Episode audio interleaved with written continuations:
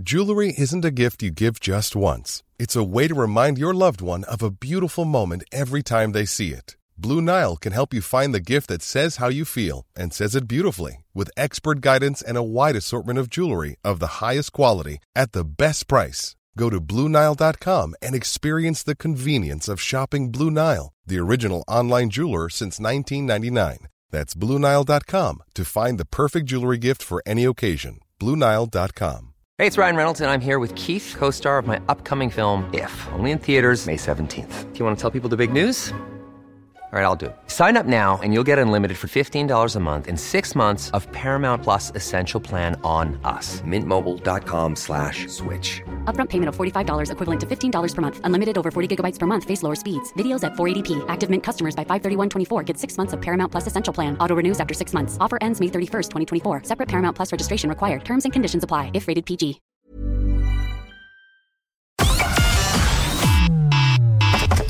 Connecting to the big show.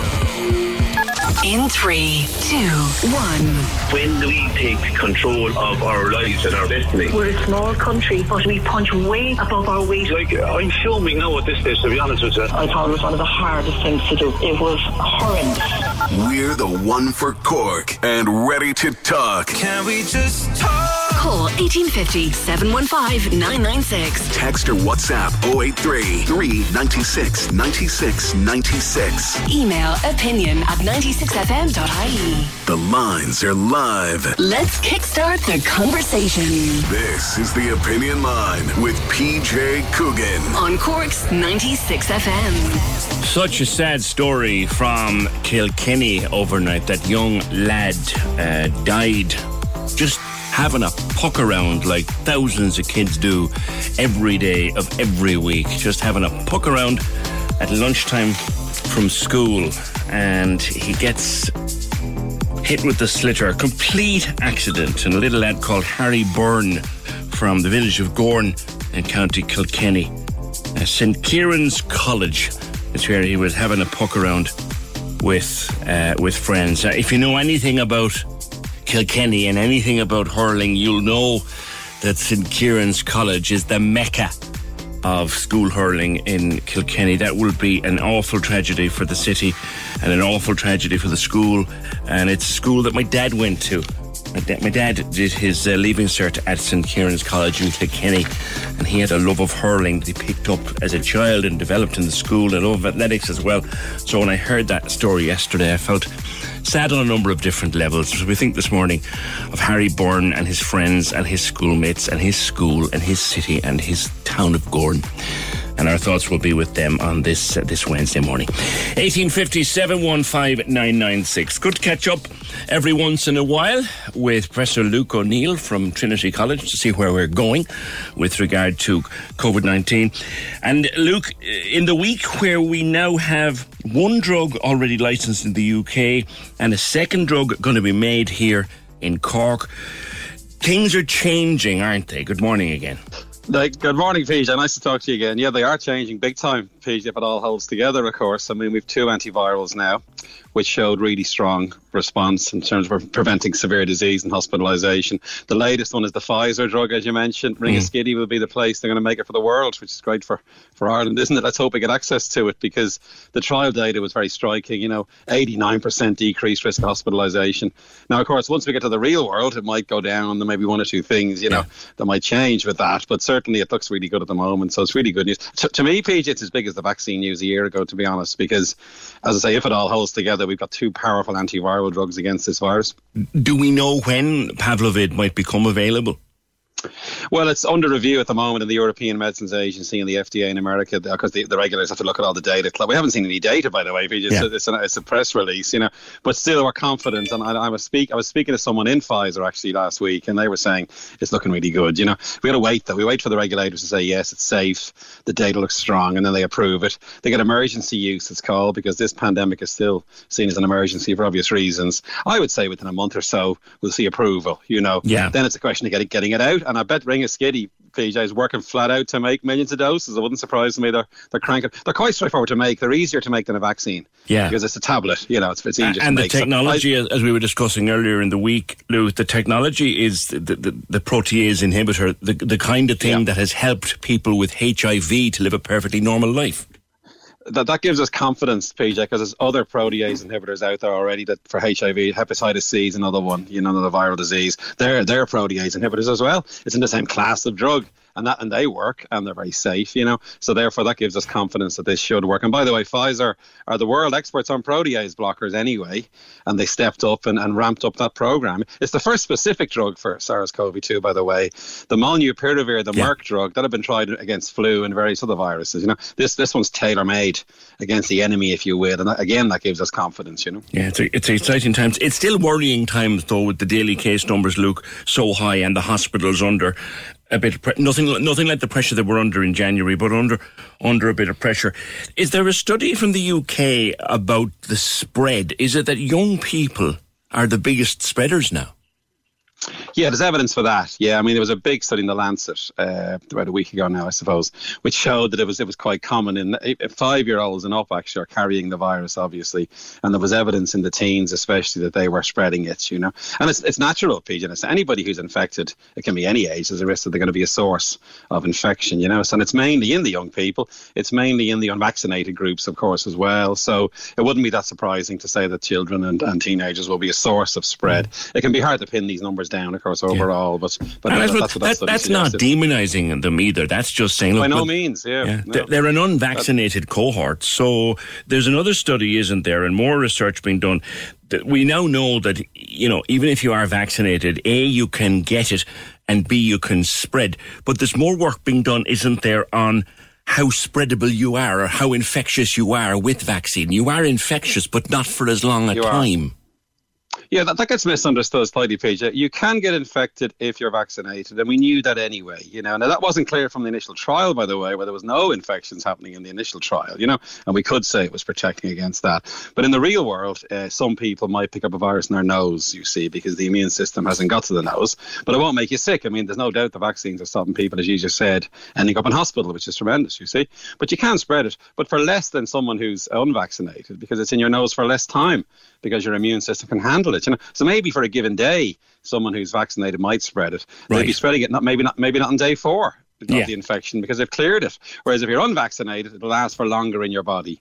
Yeah. So when you look at a whole population over the course of a week or two, say the vaccinated ones are spreading it less overall. So it does decrease transmission. yeah. And we must cl- we must clarify that because that keeps coming Well, up. Oh, let's, let's put that in, in, in black and white terms. So, you remember before the vaccines, eh, when the virus was developing in your body, you could be infectious for a period of anything up to five or seven days, and that was half the danger of the spread.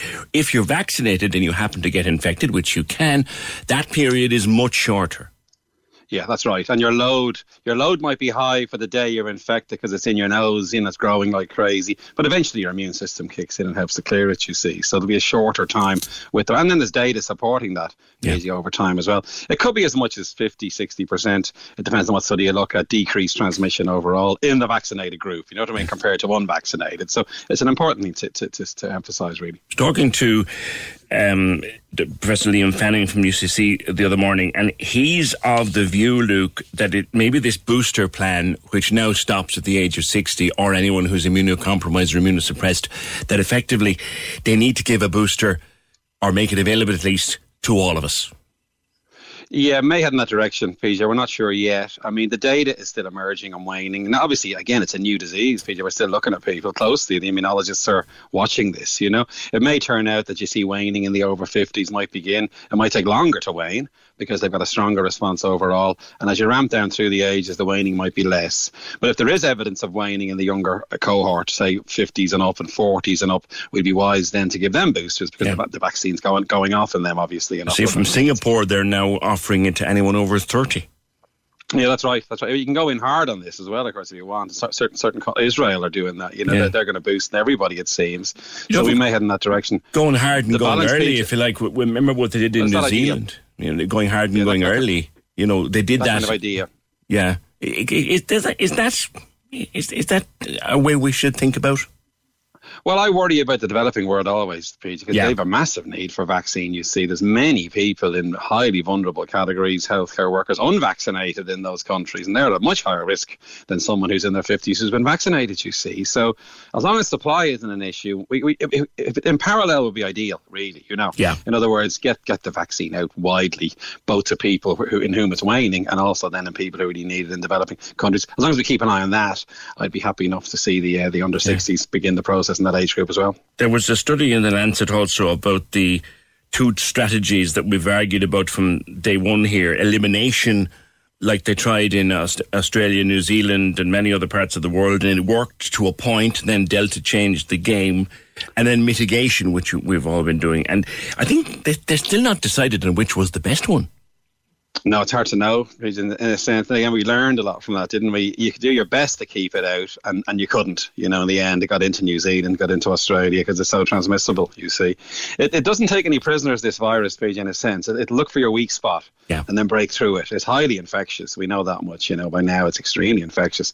So it's very hard to see zero COVID actually ever being possible in that sense. And it also means, PJ, we mightn't get rid of it for- in the immediate term. It'll always be burning away somewhere. You know, mm. and as long as we've anti antivirals, let's re-emphasize that. Yeah. If you have antivirals, that's tremendous. I mean, what the trial showed was if you get take the tablet within three days of symptoms, it decreased your risk of hospitalisation by 89%. Isn't that great? So again, you can see now it may well be burning away in our communities. There's a tablet available now to kill it, and of course, the vaccine prevention is better than cure always. You see, so hmm. so we have the double whammy now of the vaccine and the antiviral. Really. Do you see a day in the near future or midterm future, Luke, when I'll stop, for example, checking the HSE report every evening or every morning to see just how much pressure Yeah. the hospitals are under? Do you see that anywhere on the horizon?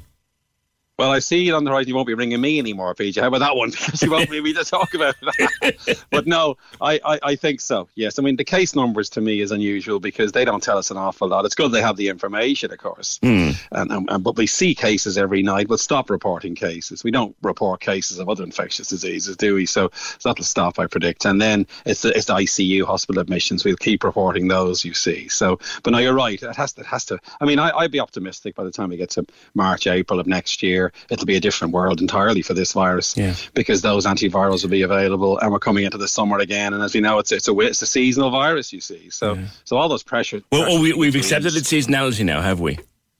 I think, yeah, but like most respiratory viruses, they go up in the winter, you know, because you're indoors. That's the main reason it's seasonal. You're indoors and it spreads more indoors, you know. The more outdoors we are, as we know, the lower the risk. So as soon as we get to go outdoors again, the thing begins to to, uh, to go away, you see, and begins to decrease, if you like. So that, that's what that's what next year will look like, I think. Okay, so with a combination of the antiviral for when you get diagnosed, the vaccines for the vulnerable and those who need it, Yep. and this uh, accepting the seasonality, 2022 at last could see Yeah. the back end of this thing. That's right, and then also, PJ, if you if you're vaccinated and you get infected, you can take an antiviral. Remember, that's your that's your belt and braces now. I you see. So, so the fact that the vaccinated get infected is less of a concern because the antivirals are there. And what the antiviral does, PJ, it decreases your viral load massively. So you're definitely going to be less infectious if you take an antiviral. You know. So in other words, as I say, it's, the, it's this belt and braces is what I would call it in a way. Yeah. You know, and, and it's another great weapon to have, really. And my last one before I know you're under some time pressure. The thing about a person who gets COVID now having to stay out of work for a few days and maybe not get paid, will antivirals change that? Like, can I take an Oh, antiviral and go to work? Well, I, I need to see. I mean, again, once it's out in the real world, we'll see how those antivirals perform. But certainly, if they, if they decrease your time with the disease, you know what I mean. In other words, if you if you don't take it, you might be sick for a week or so. This might make it a two or three day disease, and then you go back to work. That, there's a real prospect of that. It may require testing, of course, in this phase, but that, that's a real prospect as well. All right, isn't good always to catch up with you, and I know you've got another engagement, so I'll leave you go there. Professor Luke O'Neill from Trinity College Department of Biochemistry and Immunology. We have had bad news lately, but we've a lot of good news. I was looking at the hospital numbers this morning. And if ever you wanted proof that the vaccines are working, because there's an awful lot of old nonsense out there, uh, particularly on the cesspit that is Twitter, there's an awful lot of old horse manure out there about vaccines. I did a comparison this morning, and again, this is a chart. I, I think I posted the other day. If I didn't, I'll post it again later on today. The HSE does this report every single evening. It's very detailed. but you can read through it and you learn to read through it and find what you're looking for quite quickly. It does a hospital's report every evening. So the data to hand this morning was published last evening.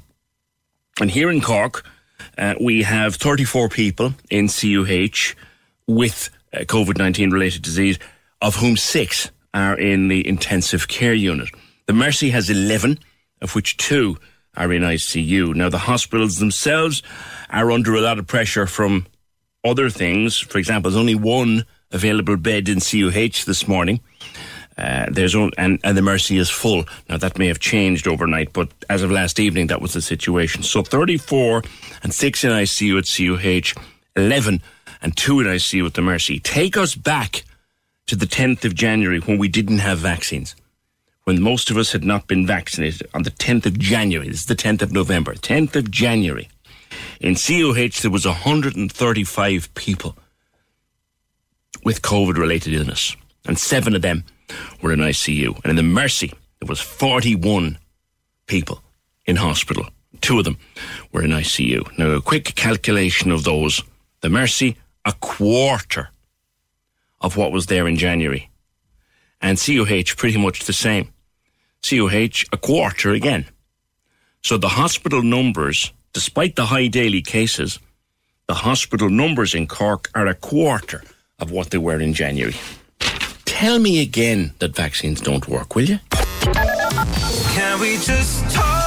The Opinion Line on Cork's 96 FM. With McCarthy Insurance Group. Call them now for motor, home, business, farm, life, and health insurance. CMIG.ie. Fully focused, what you mean? Got my eyes on a prize, that's me. Manchester City are the champions. Number one, that's top of the league. The best football league in the world is right here. Firmino with the flick. Salah! Fernandez is going to go for goal. Oh, what a goal. The Premier League Live, powered by Top Sport. Join me, Trevor Welch, exclusively online at 96fm.ie. Tune in Saturdays as we ramp up the excitement for the day's biggest games. We'll bring you pre-match analysis, live commentary, and in-depth interviews with some legends of the sport.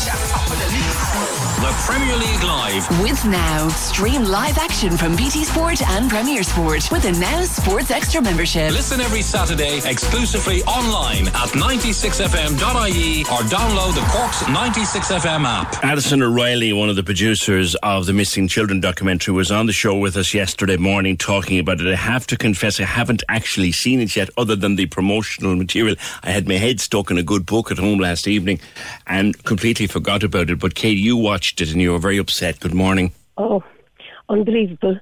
Um, human, it's human rights. It's a human rights atrocity. It's a disgrace. All the children that are buried. You know, these babies didn't throw themselves into a pit. These babies didn't put them into the land in Bessborough. You know, the religious orders and everybody else involved, they all covered it up for years. Like even when the, the young lads found the bones, they just co- covered up the bones again, and there wasn't even an investigation into when those little bones were found in the seventies. Like the government, we've a government now, and if this is the way they're going to be remembered, that they didn't proceed and get on with the digging in Tuam and in Bessborough and just get it done. Find out, for God's sake, once and for all, and give these people a decent burial. And also, you'll be able to find out from DNA from people who are alive now, um, and if their brothers and sisters are in there. But definitely, there are children buried in Bessborough, and I can tell you why. Because I have a relation who was in there, and the farmers used to work on the land, and there was mm-hmm. always something going on like that there. And children sort of like sort of were gone and disappeared in two seconds. You know Well, well, the report did say, Kate, there was nearly 800 babies unaccounted for in the, res- in the oh, records yeah. down there. Yeah, you see, oh yeah, I, and there's no point in denying it anymore. We have a government in now, and if this is what they're going to be remembered for, doing nothing about this. There's so many archaeologists and so many forensic people around that they could start it tomorrow. If this was a historical place, say like um, the place in what's that place in Dublin um, that they built or they dug Wood up. Key. Wood Quay. They'd be in there in a minute and say, "Oh my God, this is fascinating." I'll give you a better one, Kate. Only about three weeks ago, when they were doing some work up at the old Nancy Spains and they found some Oh, bones, yes. all hell broke loose. There you are. And look at this. You've all these little babies who never did anything to anybody in their life. uh, Just be born. The crime of being born. This has to be done. And I just want to appeal to the government and to everybody involved. Get in there. It, I don't give a damn what it costs. As a matter of fact, get it off the, the religious orders who bloody did it in the first place. Do you know what I mean? So it's got to be done. Just for the sake of the relations who are left there who don't know what happened to their brothers and sisters and what happened. Like it's so, it was so distressing. Like you've men, like in the 50s, 60s, 70s, and they're all so, so upset still. They're broken. They're broken. They're broken. They're broken. They are. They're broken. They Yeah, are. I just want to say I'm just appealing to the government. Go in now and just do it. All right. Listen, Kate, thank you for your call. Uh, yeah, a lot of people are very upset. I was watching it on Twitter last night. I'm reading a very good book at the moment by one of my favourite uh, Irish authors, Sam Blake, and I got stuck into it. And uh, I um, I completely forgot about the documentary, but I'll be watching it probably t- uh, tomorrow night or at, at very least at the weekend. But I know what's in it. I know the work that Ali and others put into it, so I'm not surprised Kate is as upset as she is. Come here on a brighter note. You need to tune in Monday morning. Uh, listen to KC and Ross Monday morning, November 15th, because that's when we start the 10K toy giveaway. Yes, it's back for 2021, giving away loads of 500 euro toy shopping sprees. Starts Monday. Uh, listen in and uh, not just in the morning, but all day long. And look out for your chance to text or WhatsApp in to win. It's the Corks 96FM 10K toy giveaway with Douglas Village Shopping Centre. 50 years at the heart of the village and looking brilliant as they decorate for Christmas. I passed it this morning. Looking brilliant. Listen and win from next Monday only on Corks 96 FM. I want to go back to COVID for a little while, uh, to the whole living with COVID look catchphrase as it's become. And an interesting call from a disability rights activist that when we set about living with COVID into the future for however long it takes as it becomes probably endemic among us, we need not to make certain mistakes. I'll talk to Matt McCann in just a sec. 1857 15996. Can we just talk? The Opinion Line on Corks 96 FM. With McCarthy Insurance Group. Call in person or call them now. They don't just talk the talk, they walk the walk. CMIG.ie. You guys ready? We're driving, we're driving The Big Drive Home, weekdays from 4. On Corks 96 FM. Hey, it's Lorraine. When you're finished work, school, or college, I'm here every evening giving away the coolest prizes.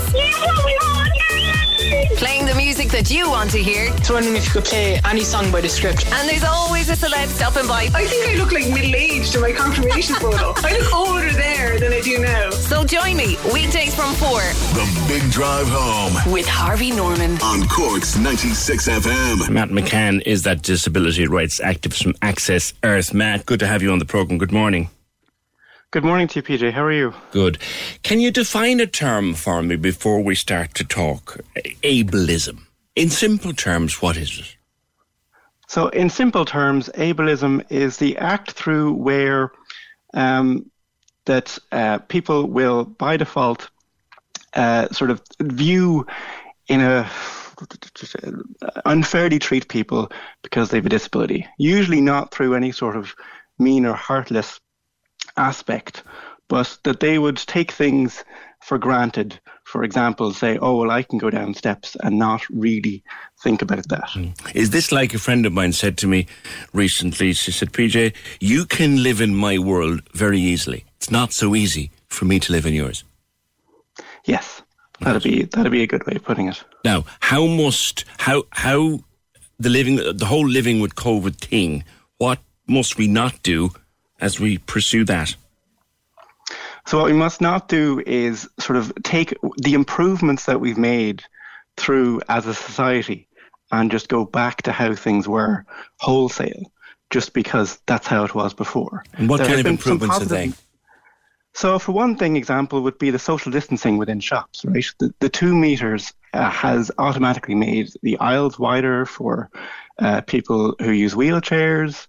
They've also helped people who have visual impairments. It's easier to navigate because there's less obstacles. And also for people who may be socially anxious or or um, are neurodivergent, the extra space sort of giving them um, more more um, room within shops essentially. But there's also been some, from an accessibility perspective, I suppose, the um, the face masks have been uh, would it has has made some points where people who are, say, hard of hearing and deaf, who would lip read. So what COVID has done for accessibility in general is it's it's made people more aware of people's needs, and that's really what we're trying to to get across as a company. Is just to build awareness of accessibility and how everyone's needs are different. Mm. I'm interested in what you say about the social distancing, and again, I, I wouldn't have I wouldn't have realised it that if people are keeping their distance in a shopping aisle, it means it's easier to get a wheelchair up and down or a walking frame or something like that. Exactly, or even a parent with, with a pram or buggy, or if you're coming in with crutches because you've twisted your ankle. In a sense, it, it, it benefits everybody because, you know, I mean, we're all getting older as well. Mm. And we're going to, you know, according to the UN, we're going to spend about eight years of our lives living with some form of accessibility or disability. So making the built environment more accessible to a wheelchair user, for example, yeah. will benefit everyone. In terms of the way we work, what changes have been positive? Some of the main positive ones have been remote working because it's, it's enabled people who may have had difficulty in traveling uh, due to their own specific health or accessibility needs. It's allowed them to be more flexible in how they get work done. And it's been something that we've been sort of there's been campaigns for about flexible working for years, and companies have either thought, oh well, there'd be a redu- reduction in productivity or things like that. But I mean, the reality is a lot of companies are um, reporting better work-life balance amongst their employees and better um, productivity as well. Mm. You talk about it being unconscious, and you had an experience yourself where you were going to accept an award when you suddenly realised something. Yes, we, we were going to accept an award for the company for our work that we're doing within accessibility. And uh, we had to go up on a stage that had two steps to it. And also, the venue itself, at the time, the lift was out of order. So it's, I mean, the irony was not lost on the organizers. They had apologized, but it was just, it was that, la- it was that disconnected thinking. Yeah. That um, again, not through any malice or forethought. It's just if it's not people's main lived experience, yeah. it's difficult to to to look at that perspective. And that's that's what we're trying to get people to do. Is this why, when we see something, a local authority setting up uh, a committee uh, to deal with access and disability, that there should be someone sitting on that committee who has the type of needs that you have, for example? They should, and there and there are in a lot of in a lot of public consultations there are representations. But uh, what what we've seen as well is say, the, for example, uh, not not a huge percentage of architects or city engineers may have a direct accessibility need, and so they need to get as wide an opinions as possible because you know, I, I, use a walking frame to get around, but I have different accessibility needs to someone in a manual wheelchair or someone in an electric wheelchair. You can't just have, say, one representation on these committees. You have to have a wide range of um, people with different needs to get the complete picture. Okay. You cite also something that happened at COP26 as an example of the mistakes we should not be making in a in a more thoughtful world. What happened to the, the, the, the minister from Israel? So the minister from Israel, uh, Karine Elharrar, she's a she's a wheelchair user, and she was unable to attend the climate event um, due to a, a, a, failure in accessibility foresight, essentially through a mixture of a mix-up with the transportation and getting access to the building. It was um, quite ironic in some way that this important event to, to bring all of humanity together um, actually excluded a portion of it from attending the event. Yeah, that's an interesting one. I was interested to read that because COP26 was supposed to be a look at the future and how we adapt our world. And we all know, in fairness, Israel are doing super things with regard to water uh, and desalination and all these things. And there, the very minister couldn't get up on stage because of the uh, the way the place had been designed. Food for thought, Matt. Thank you very much for being with us. That's Matt McCann from Access Earth. Disability rights advocate and activist. It's, it's again, it's, it was Carol Rice, my friend Carol Rice, who said that to me earlier this year. Do you know, PJ, you can get around in my world, no problem. But it's not so easy for me to get around in yours. And maybe that's a, a thing we should all bear in mind as we head into the future. Matt, thank you. 1850 715 996. Speaking of additional needs and people with, uh, Penneys are in the news this morning. They're introducing an autism friendly shopping period at all of their stores on Sundays in the run up to Christmas. Uh, every Sunday morning for the first hour of opening, uh, they'll be silencing the tills and the in store announcements will be uh, silenced and all the music that they play will be turned off. It's it's part of working with the advocacy group As I Am. Uh, so autism friendly shopping and Penneys coming in for the run up to Christmas. A lot of people will welcome that. Right, we talked uh, a couple of times over the last few months to Harry McCann who had quit refereeing matches years ago over being abused and, and threatened at one point. And then we found out that there had been some people threatened and intimidated here in Cork mercifully not as much as there seems to be around Dublin. Uh, because hundreds of junior soccer matches in Dublin have been cancelled this weekend coming now. Uh, referees are protesting uh, against the abuse they're experiencing from the sidelines. Now, as we said, it's not as bad here in Cork. Youghal United in particular have adopted a zero tolerance approach and it would seem to be working. Richard Lane is their chairman. Richard, good morning. Good morning, PJ. How are you? Good. It's great to see that it's working down there. What's what does the zero tolerance approach consist of, though?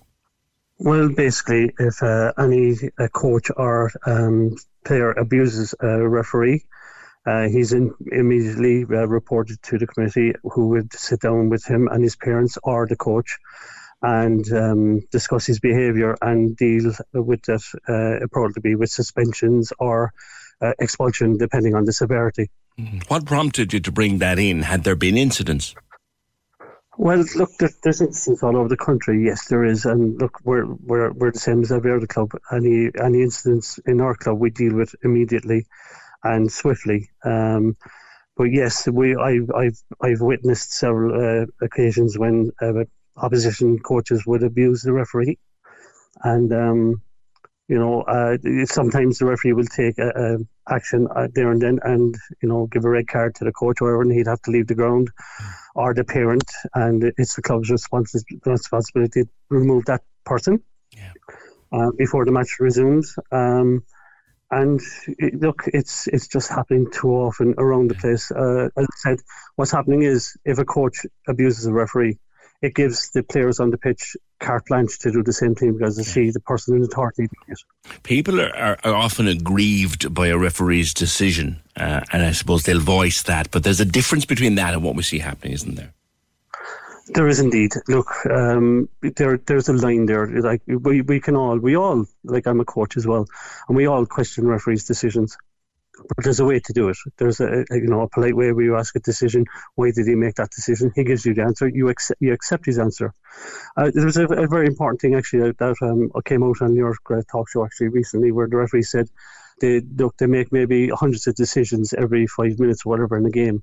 They're not going to get them all right. It was Harry, and you have to accept that. They're human beings, you know. They're, and they, they they do it for the love of the game. They don't yeah. do it for the money. They do it for the love of the game. Yeah. The other thing too, of course, is Richard that you might not like the decision.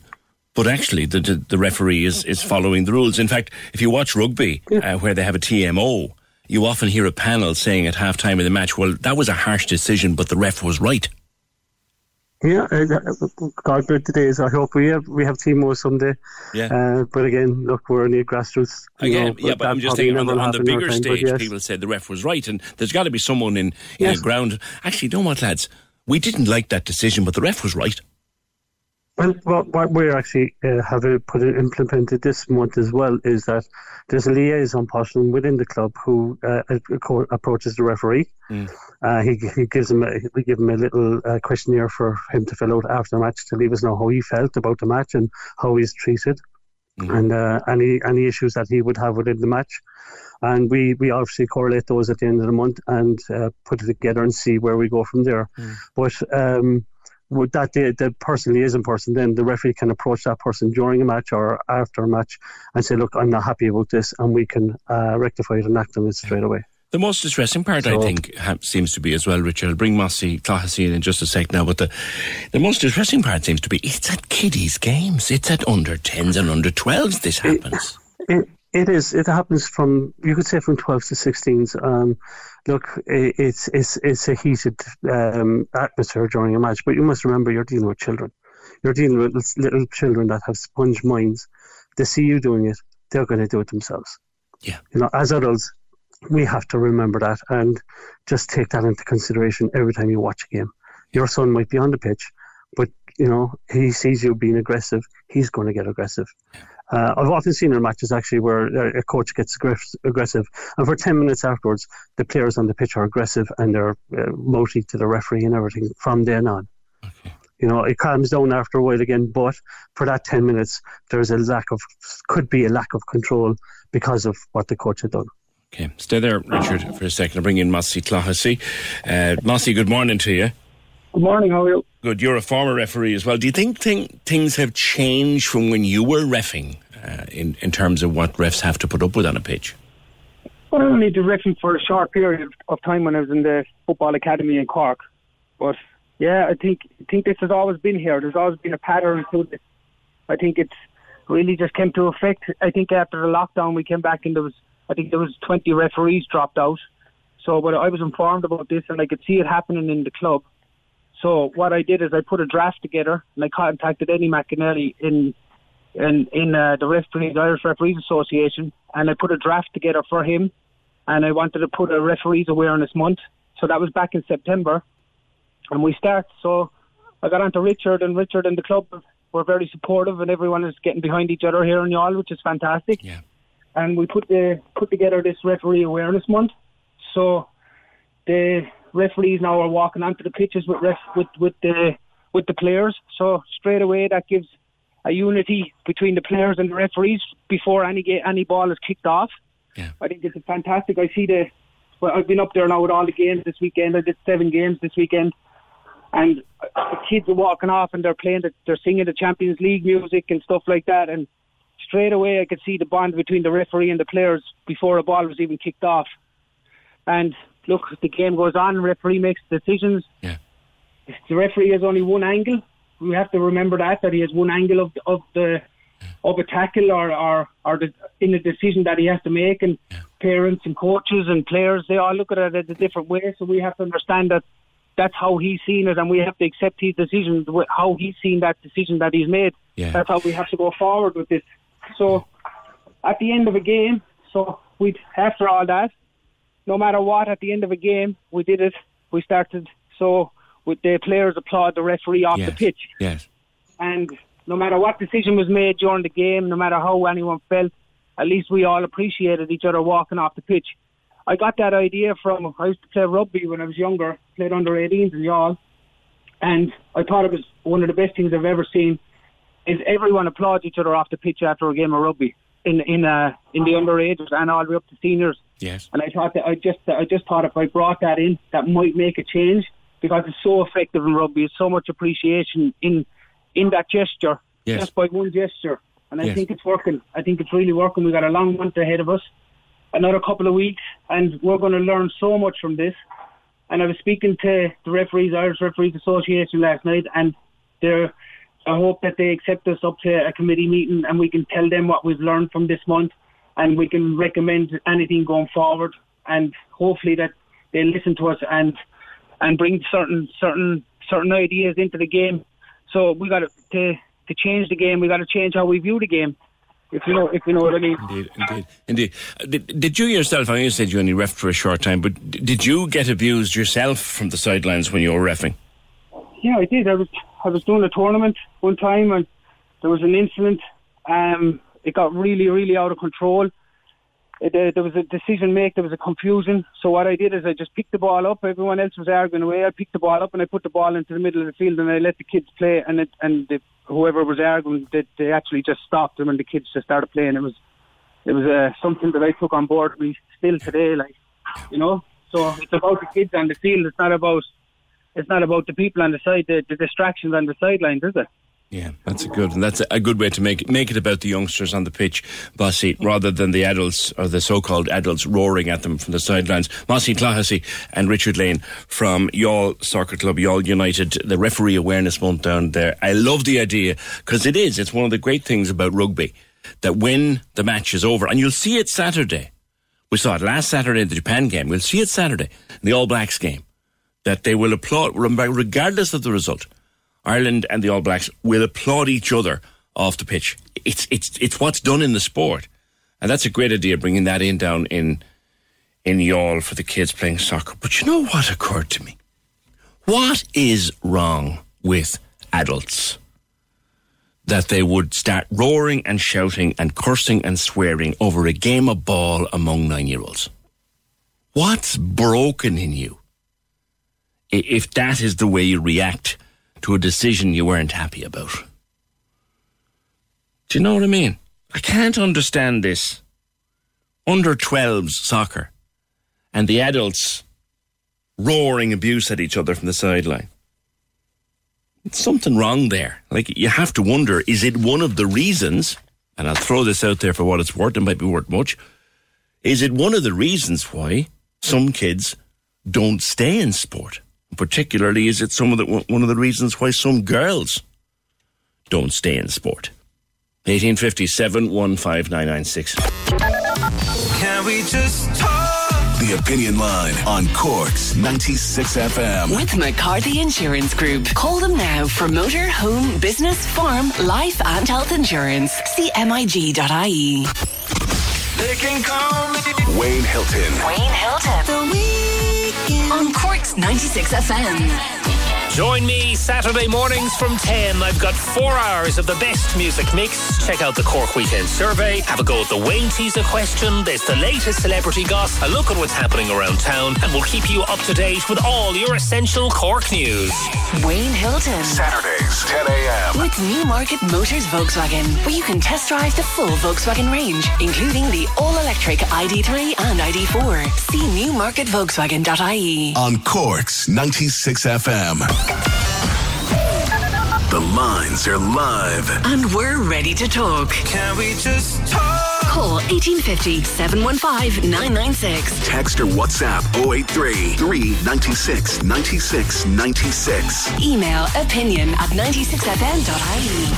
The Opinion Line with PJ Coogan. On Cork's 96 FM. Yeah, just been confirmed there in the last half hour or so. There is a briefing at 2 o'clock today senior members of NPHET to give a briefing at 2 o'clock today. We're not sure what it'll focus on. Not a lot of speculation, as you can imagine. If we get any more, uh, we'll certainly let you know what is coming with that.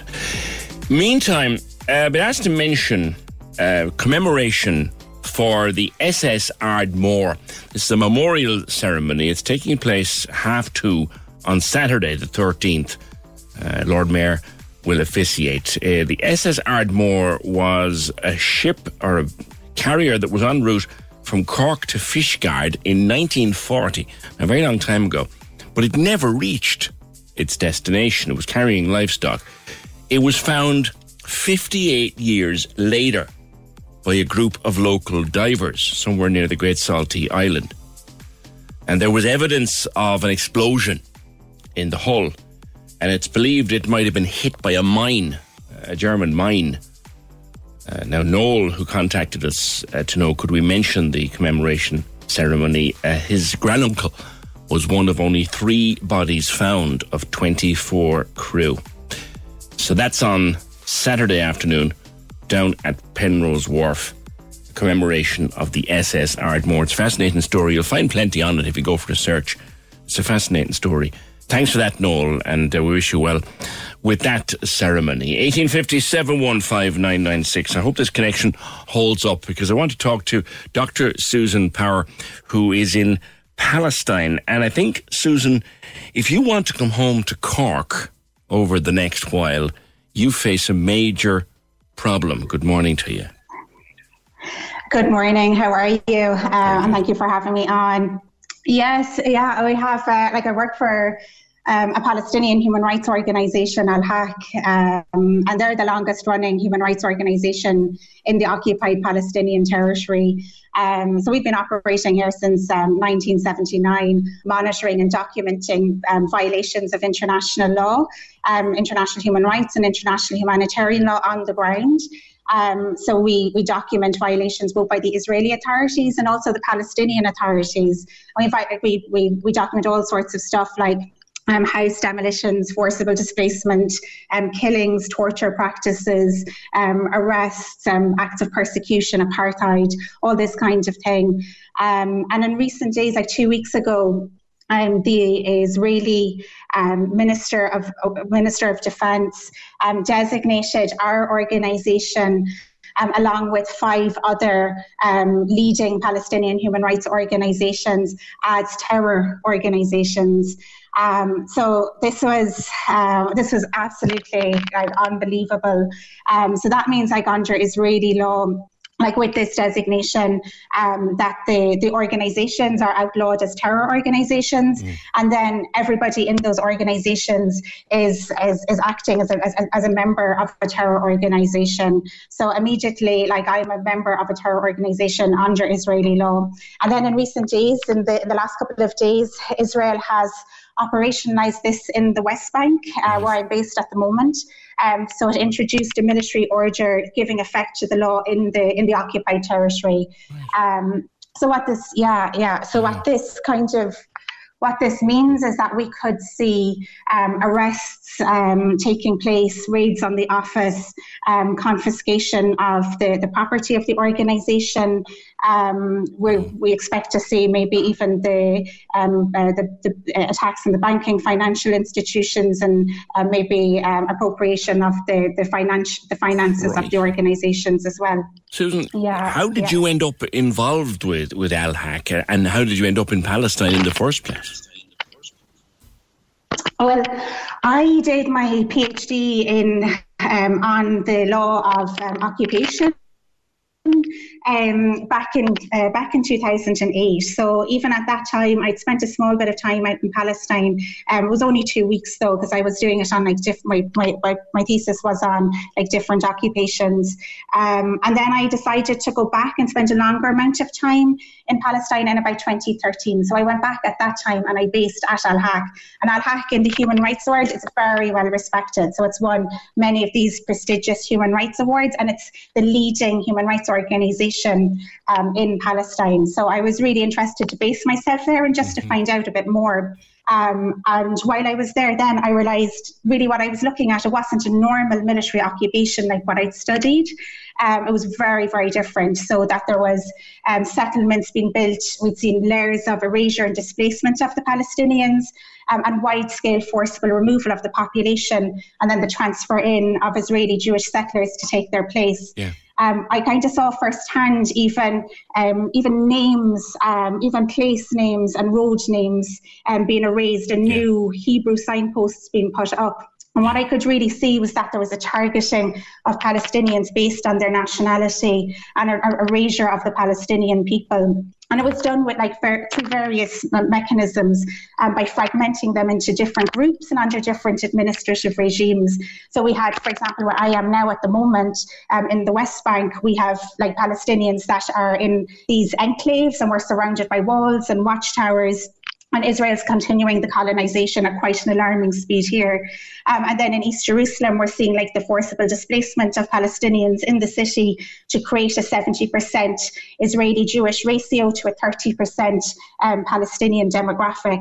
And then separate to that, again, we see a fragmentation of Palestinians in Gaza where Gaza is going to be separated and segregated from the rest of Palestine and eventually possibly absorbed into Egypt. So uh, it was clear to me it's not really a normal military occupation, what I'm yeah. used to studying. Um, it's better understood as an apartheid and possibly even acts of genocide. Yeah. Um, and I knew when I, I knew when I'd seen this um, that I had a moral obligation to continue working on this particular situation. Um, so I've been working on it ever since.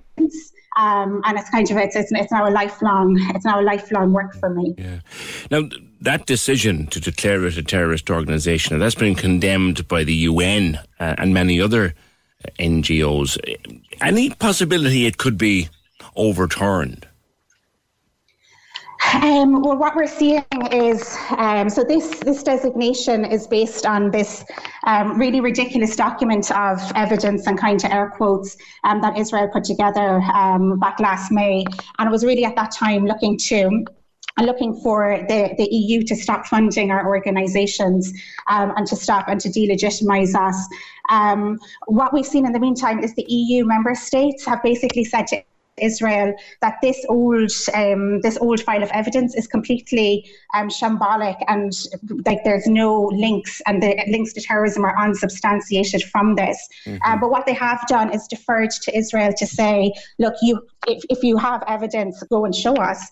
So now Israel has operationalized and passed this military order. And what we expect to see actually is the Israeli army plowing through into the human rights organizations to try and arrest staff and find evidence and some sorts of links to terrorism. Like, are you so fearful at the moment, Susan, for your safety? I'm fearful for my safety and everyone's safety. Um, the staff, I'm more, I'm more afraid for our staff. I'm, our staff are very, very frightened. Um, already, one of our staff members left yesterday, and lots of the staff members are talking about leaving. Um, people are really afraid that there'll be arrests. We're particularly afraid that the administrative staff and the accounting staff um, might be taken away and tortured um, to provide some sort of evidence of links to terrorism. Yeah. Um, and we don't base that on any kind of false claims. We've already seen this happening in other organisations. So the Health Workers Committee, for example, a few months back, was designated a terror organisation under a military order. Their accountants were arrested and they were tortured um, to give false evidence. Um, and also the head of the organisation has been under has been under um, detention ever since, yeah. um, and there's a sham trial going on, on, on against her at the moment. So yeah. people are frightened. Yeah. Are you planning to stay, or are you looking to get home, get out of it, get safe? What are you looking to do? At the moment, I'm at the moment I'm looking to stay. Um, like with the situation as it is, and with the work that we're doing, um, the work that we're doing is too important now to to just leave to just leave to to, to go to Rack and Ruin. Like at the moment, even just the week just a couple, even a couple of days before Israel triggered this terror designation, we'd been in contact with the prosecutor's office of the International Criminal Court, and we're in the middle of transferring like really huge files of evidence to the court mm. um, of crimes that are being carried out in the occupied territory. So we've a, we've a lot of work that we need to do around that, and we need to ensure that that work continues. Yeah. And we also believe that these that these terror designations is directly linked to try and stop us from continuing on with this work. So we'll still continue. We'll still continue on with it. Well, wish, wish you good luck and hope you stay safe. Uh, Simon Coveney, the Foreign Affairs Minister, uh, was in that part of the world recent, recently. Like as as one Irish person to another, what what could he do for you and your colleagues, if anything? Yeah, we were. I mean, it was such a comfort, really, to um, it's such a comfort for us that Simon Coveney um, really came up with a strong principled stance um, and really stood up for um, really stood up for our organisation um, and against these kind of malicious terror charges. Um, so we're really grateful for that, and we'd really like to see Simon Coveney take a lead role um, with the EU member states um, and to use his leverage in the EU to ask the members, the various member states, to pressure the Israeli Minister of Defence to drop this terror designation because this is really a political act; it's not a legal act. And if there is sufficient pressure put by European states we do think there could possibly be a reversal of the terror designation. But we'd like to see Ireland, um, would like to see Ireland take a real leading role in that because of um, Ireland's principled position and stance. And Ireland, along with France and Belgium.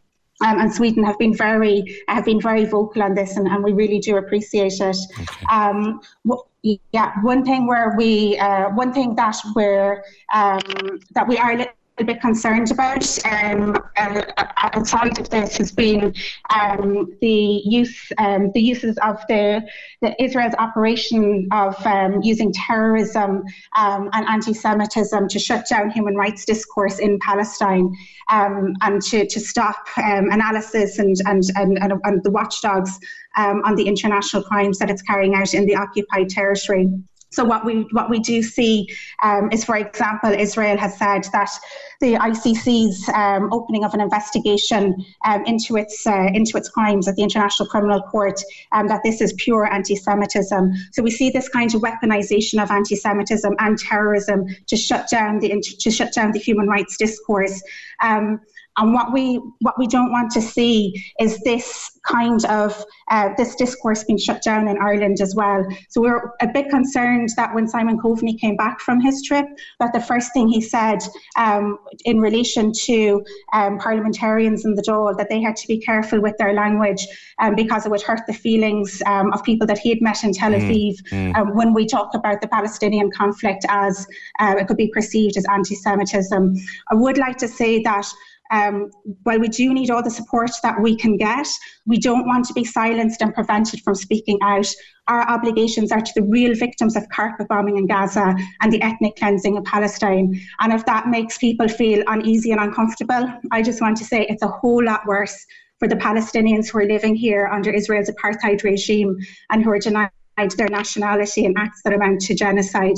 And they are being forcibly transferred in mass ethnic cleansing. So we really do say we urge we urge for there to be open, frank exchange and dialogue that's not shut down at any level and not to transport um, not to transport these um, silencing um, mechanisms of terrorism and anti-Semitism that we're seeing played out in the occupied territory to not transport those please back into Ireland.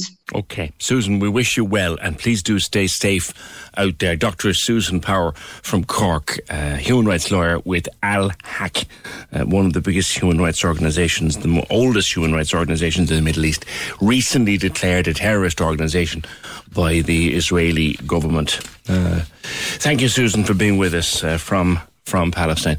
1850 Now, Ed was saying, I heard PJ this morning say Israel had done great things with water, like desalination. Is he aware of the fact that the main thing they do is actually supply four times as much water per head to Israelis as they do to Palestinians?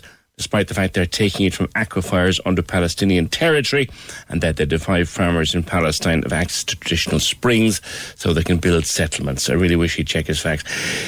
Ed, I did highest of respect for my friend, as you well know. We've spoken many times. What I was praising was the science. The behaviour with the science is another thing entirely. But I was praising the science. And in terms of desalination of water, uh, Israel, uh, uh, as an entity, not as a government, but as an entity, is way ahead in terms of the science. But Ed, thank you. I do appreciate that. 1857 Can we just talk? The Opinion Line on Cork's 96 FM. With McCarthy Insurance Group. Call in person or call them now. They don't just talk the talk, they walk the walk. See MIG.ie. Noel was back on just to point out there was a slight error in our mention of the SS Ardmore. That event is on tomorrow tomorrow at half two, Thursday, the 11th of November. Happy to clarify that, Noel. 1857 There is such a thing as drug free psychiatric care. It's a whole discussion area in itself because tendency is when you're talking about psychiatry, you're usually talking about medication and drugs. But there is a whole talking area, and indeed, there is a place in Norway where they do psychiatry without drugs. It's called the Recovery Academy. Uh, the founder is Ole Andreas Underland, and he joins me. Uh, Andreas, good morning to you. Good morning, sir. Good morning. And very good to speak with you. I had a dear friend many years ago uh, called John McCarthy, who was a great advocate of drug free psychiatry. Uh, he's been passed away now many years, but he was a great friend. And, and, and I, I believe one of your colleagues, Lydia Sapouna, uh, is involved. He was a great, she was a great friend of John's as well. The idea of drug-free psychiatry, where did it come from? You know, it's the it's the patients themselves. We have been uh, treating uh, mental disorders for nearly 60 years only by giving patients a diagnosis and giving them a medication. But if you look at the at the number of people suffering from mental disorders, the numbers are tremendously high all over the Western world. And um, the, the, main difficulty is, uh, as in Norway, the use of forced treatment. If you don't have any effect of medication, you are forced to take them. Uh, and that's a, a, big, big problem in Norway. But in, in, uh, in Norway, the, the parliament uh, in 2010 the, the parliament in Norway decided that every patient should be given a medication free possibility all over Norway. And, and six years ago, or close to seven years now, we started up the first uh, recovery center that um, that offered this uh, kind of treatment. Traditionally, the psychologist was the person who sat across the table from you and counseled you through talk therapy, and then the psychiatrist was the person who, if you needed uh, med- medication, helped you with that. So psychiatry without drugs, it seems like a bit of a misnomer. You know, it's uh, the name medication-free treatment was given by the parliament, and the main goal, uh, the parliament's decision, was to give the patient that had no effect of their medical treatment and alternative. And today, you know, we, we know that somewhere between 10 to 40 percent of patients with psychosis, for instance, have no effect on their me- medication. Yeah. But still, 97% of the patients with psychosis are given uh, medication. So there has to be another alternative. Yeah. And, and the alternative is, is to ask the patient, what are your, uh, uh, what kind of help would you, you like to have? Yeah. yeah. Because I, I, read a book one time called Anatomy of an Epidemic uh, about how uh, America as a nation had become addicted to antidepressants. The huge numbers of people taking antidepressants all, all the time. And yeah. it's, you know, an academy like yours, that's, you, you want to be the totally different. You don't, like, we, we don't need so many people walking around taking antidepressants, correct? Yeah, it's so it's obvious in in in America. Every every every fourth uh, lady above the age of 40 are on antidepressant. And if you're looking at the, the evolution of human mankind, it, it, could it cannot be right that uh, our Lord uh, made a, a, mismatch creating us, uh, because pe- people we have always been able to to cope with life and with trauma and with uh, with stress. So the, this enormous use of medication. Okay, medication could be a good thing for you if if if if, if you have an effect. Yes. But if you don't, if you only have the side effect, it's it's a big big problem for you. Yeah. And we know the, the side effects of of uh, especially the the the, the antipsychotic are, are, are very, very tough for, for the patients using them. Shorten their life by 20 to 25 years. Yeah. So, Anders, when a patient comes into your hospital and, and they've had a crisis, what's yes. your approach? Our approach is a recovery-based approach. We're not we, we're not here to judge you or to focus mainly on your diagnostic di- diagnose, but rather what kind of help do you want and you think you need. So we're using in our program an internationally uh, based uh, system called the Illness Management and Recovery Program, which is is a self-learning program which is very efficient for people to learn how to cope with their life in in a way that um, that keeps themselves in control of the system. Mm. And of course, we, when we look at um, when we see the resources freed from persons that for years have been categorized as helpless cases, yeah. often inhumanly treated, and seeing the, them regain control of their lives, rise and reach the goals, because this every patient sets his or her own goals, and these goals are the rules which the people working here, which is an completely ordinary uh, psychiatric hospital with psychiatrists, psychologists, nurses, and everything. But we have a completely different um, uh, mentality. Yeah. We One size fits all seemed like a good idea for clothes. Nice dress. Uh, it's a it's a t-shirt. Until you tried it on. Same goes for your health care. That's why United Healthcare offers a variety of flexible, budget friendly coverage for medical, vision, dental, and more. So, whether you're between jobs, coming off a parent's plan, or even missed open enrollment, you can find the plan that fits you best. Find out more about United Healthcare coverage at uh1.com. That's uh1.com. Hey, it's Ryan Reynolds, and I'm here with Keith, co star of my upcoming film, If, only in theaters, May 17th. Do you want to tell people the big news? All right, I'll do it. Sign up now and you'll get unlimited for $15 a month in six months of Paramount Plus Essential Plan on us. Mintmobile.com slash switch. Upfront payment of $45 equivalent to $15 per month. Unlimited over 40 gigabytes per month. Face lower speeds. Videos at 480p. Active Mint customers by 531.24 get six months of Paramount Plus Essential Plan. Auto renews after six months. Offer ends May 31st, 2024. Separate Paramount Plus registration required. Terms and conditions apply if rated PG. Many of us have those stubborn pounds that seem impossible to lose, no matter how good we eat or how hard we work out. My solution is PlushCare. PlushCare is a leading telehealth provider with doctors who are there for you day and night to partner with you in your weight loss journey. They can prescribe FDA-approved weight loss medications like Wegovy and Zepbound for those who qualify. Plus, they accept most insurance plans. To get started, visit plushcare.com slash weight loss. That's plushcare.com slash weight loss. Are thinking what keeps a people healthy. We are not uh, wondering about what, what makes you sick. Because sometimes when a person is uh, in the, under the care of a psychiatrist, what happens is that they work their medication down to a point where they literally just take it every day to keep them okay and to keep them stable. Uh, and they can be on that for, for years. Is your view that they should never, that some people never need to start that medication in the first place?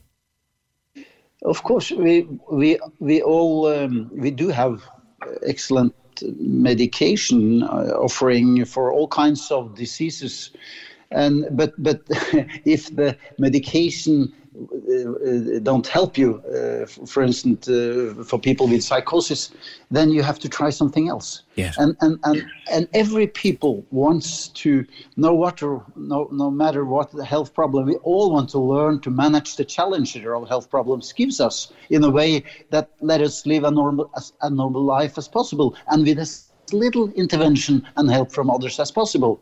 Uh, this is exactly the same issue for for patients suffering from mental disorders. Yes. And, and and we have to respect this. And this is this is uh, this is uh, said now uh, from the UN and, and and this year also by the World Health Organization that the, the way we treat people with psychiatric diagnosis and mental disorders should be yeah, should be. Uh, it, it, it, we need a revolution. They yeah. say. We need to change change a lot of the things that we've been doing for years because some of them just haven't been working. Thank you very much for joining us, Ole Andreas Underland from the Recovery Academy in Norway, joining us from Norway indeed. But today he's taking part remotely in the 13th annual Critical Perspectives in Mental Health Conference at UCC. It's a big long name, organised by the School of Applied Social Studies and the School of Nursing and Midwifery at University College taking place today from half nine to half past five. And our thanks to Dr.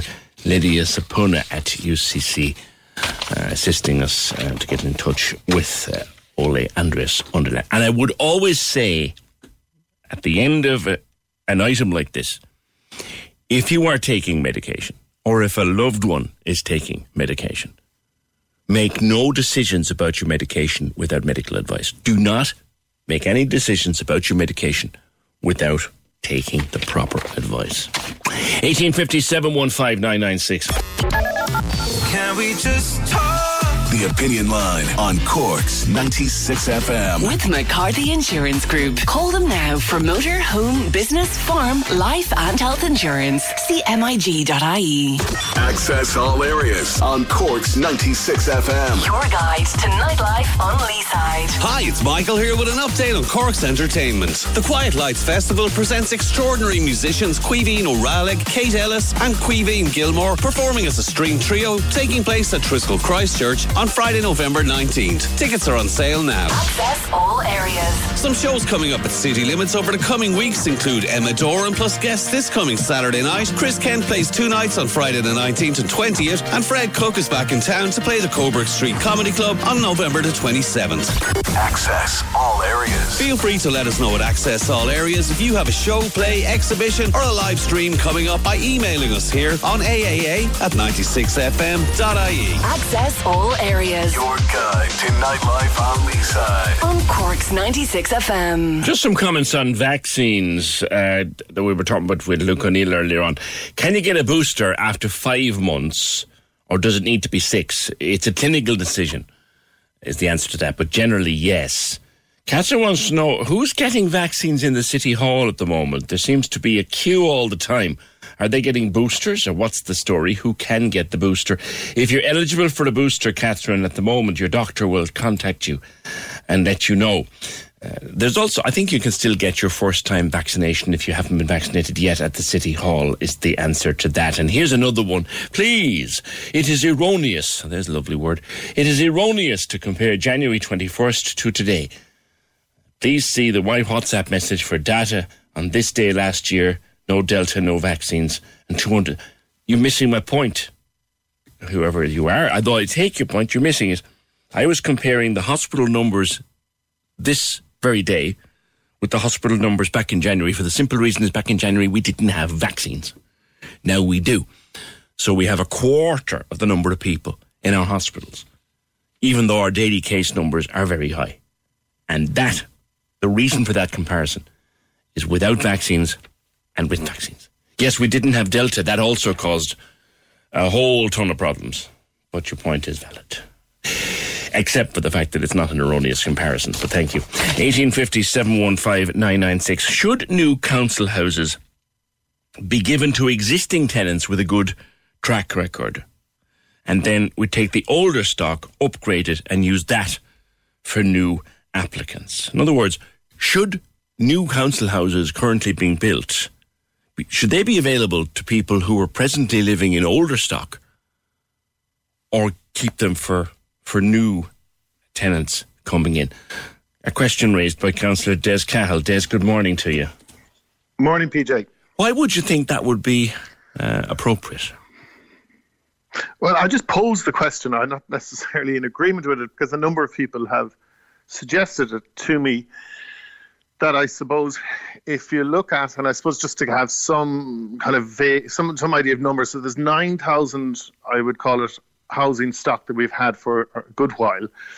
And we've up to 11,000 now, so about 2,000 between newly bought and newly built in the last three years. Um, so just to give a comparison, so it's not too. So it wouldn't obviously affect any of the houses that are there now, but there's approximately going to be another thousand houses over the next um, 12 months come on release. Sure.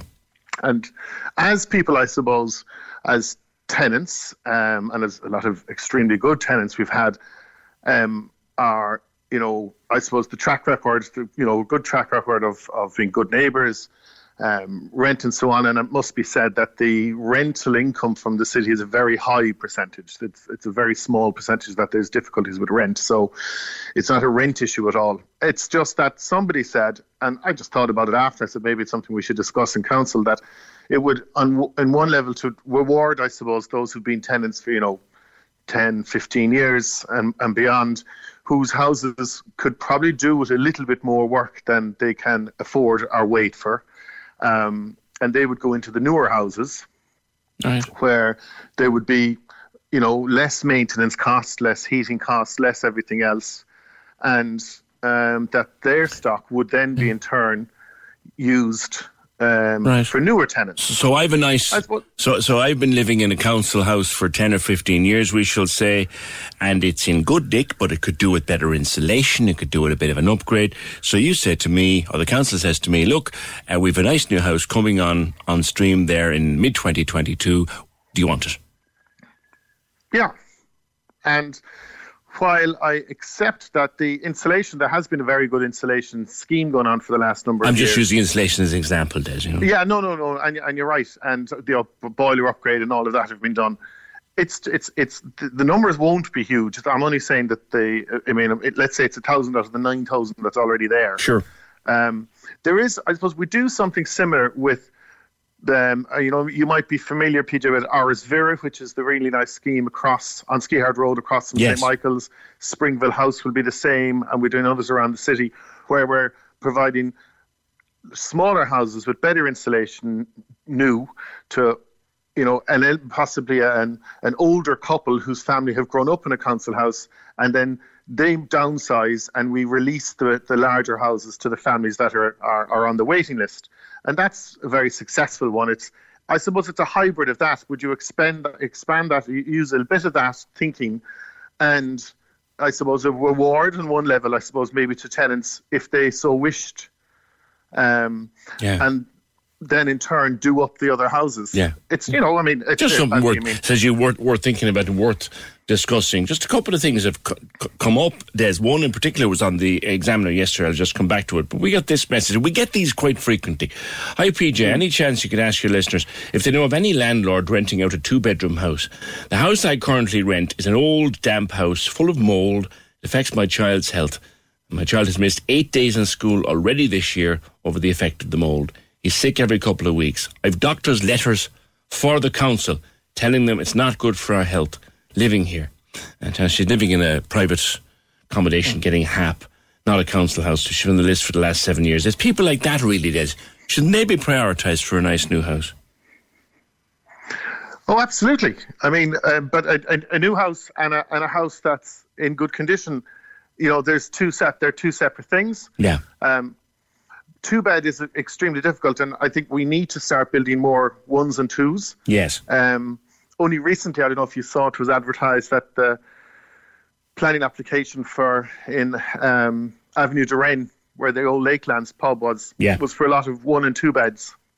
And while a lot of people are against them, I think we need to, you know, realise that I think it's about fifty percent of the entire list are are for are for one beds, Yeah. but they're not being built or provided. So so absolutely in that instance, I mean, again, uh, they're linked, but I suppose they're not the same.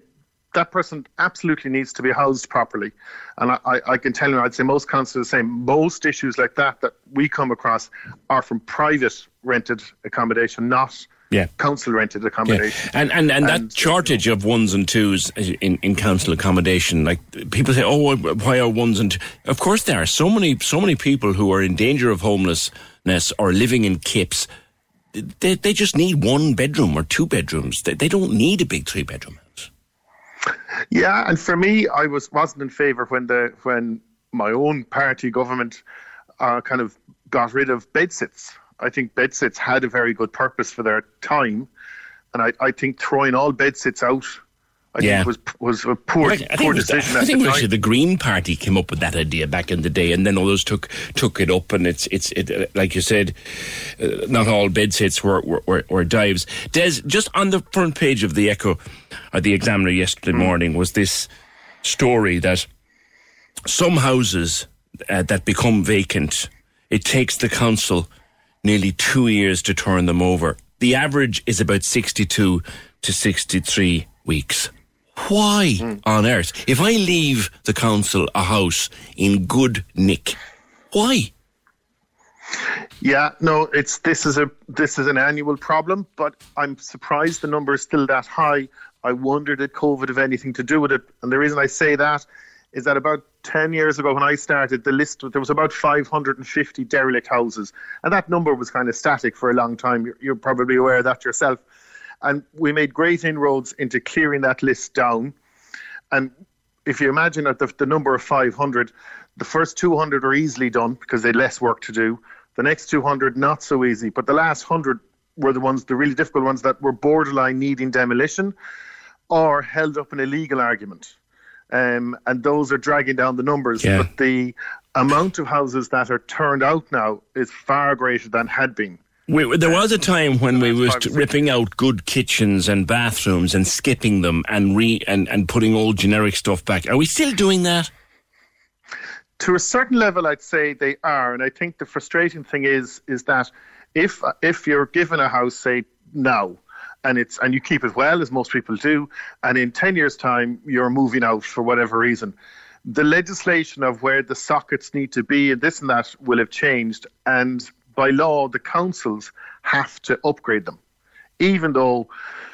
We would kind of look. We kind of argue: Do we really need to move the, all the? Well, a safety inspection will tell you whether it's safe to, to, to be lived in. No, but there's a very strict regulation, uh, legal binding, uh, you know, legally binding Sure. agreement, uh, legislation that if a council is taking over a house and re and re uh, uh, distributing it, it has to be up to the modern code I have, yeah. for lots of these things, and that's where yeah. common sense on one level goes out the window. I got that's, you. That's the reason why. Yeah, I got you. Talking to an, an electrician and a plumber uh, in my own house in the last year or so, Desi. Yeah, they they have got regulation up the wazoo at the moment. I'll take that one. Thank you, Councillor Des Cahill. Eighteen fifty seven one five nine nine six. Any thoughts on that though? Uh, giving out the new houses to people who are living in a council house that needs to be upgraded. Uh, just a couple of more things coming in on the Palestine, my discussion with Dr. Susan Power. Uh, I did write a letter, Michael says, to the Irish Examiner some time ago on terrorism. The question is who has the right to declare an organisation or individual a terrorist? The latest move by the government of Israel targeting NGOs is another example. Yeah. 1850 715 996. Can we just talk? The Opinion Line on Cork's 96 FM. With McCarthy Insurance Group. Call in person or call them now. They don't just talk the talk, they walk the walk. See MIG.ie. Feels good.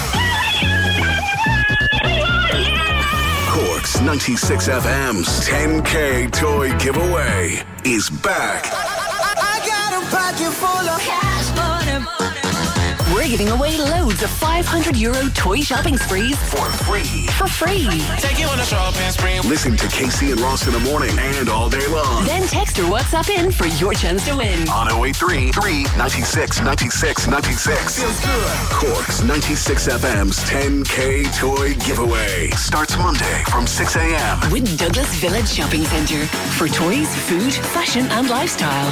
50 years at the heart of the village. Only on Cork. Cork's 96 FM. We've been talking over the last couple of weeks to a number of people attending uh, COP26, a number of activists and the contributors uh, to COP26 over the last fortnight. And another one, it draws to a close, I think, tomorrow, and there'll be an international agreement or statement released of the intentions coming out of COP26 uh, in terms of climate change for the future. Mayor Kelly is a student climate activist at UCC.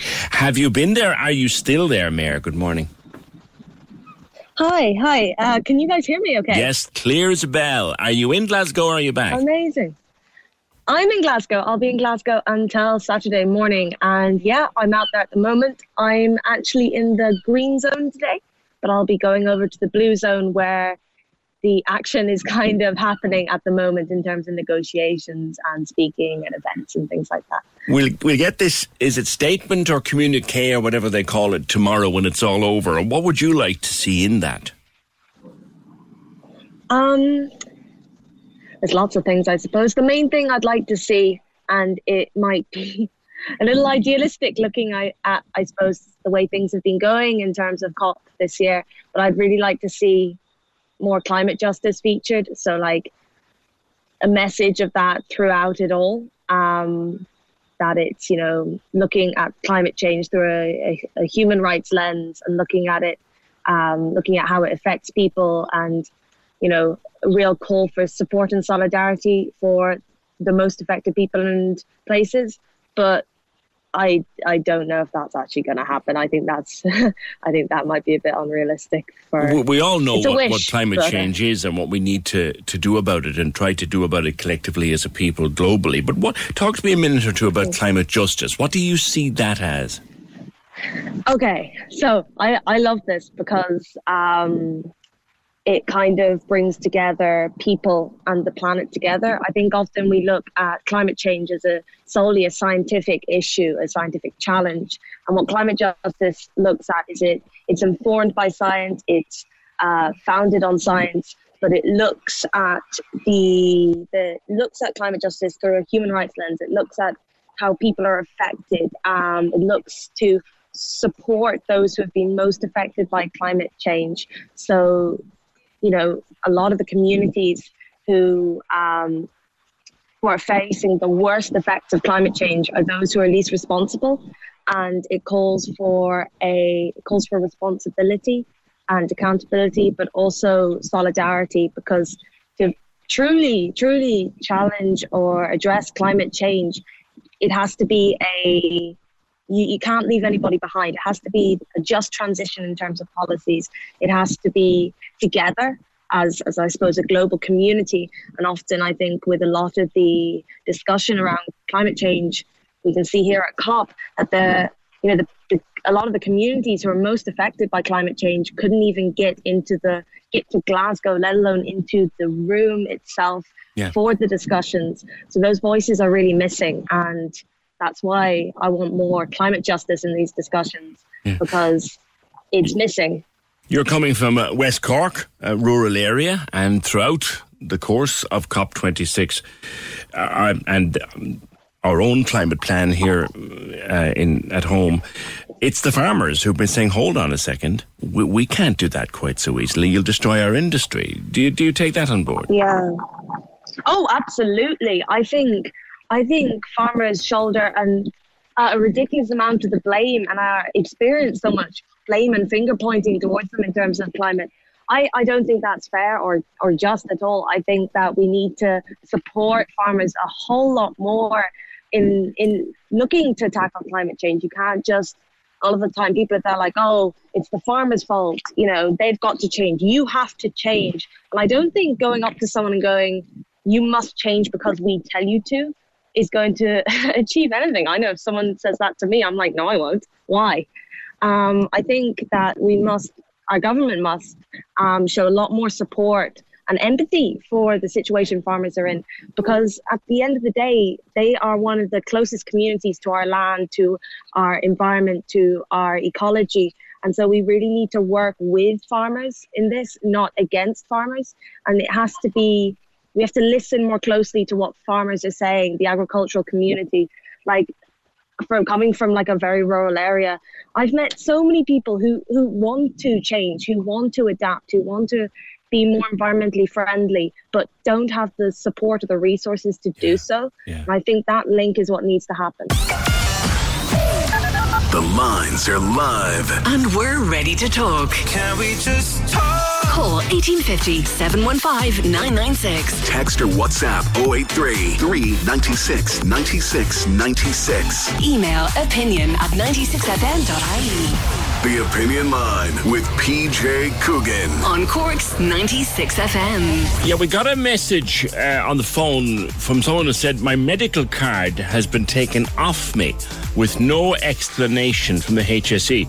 I rang the office of my local TD and was told they've been contacted by a lot of people in the same situation. It's very frustrating as we can't get answers. This happened a few years ago, caller. It was a huge thing. Actually, when James Reilly was Minister for Health, this started happening to people out of the blue.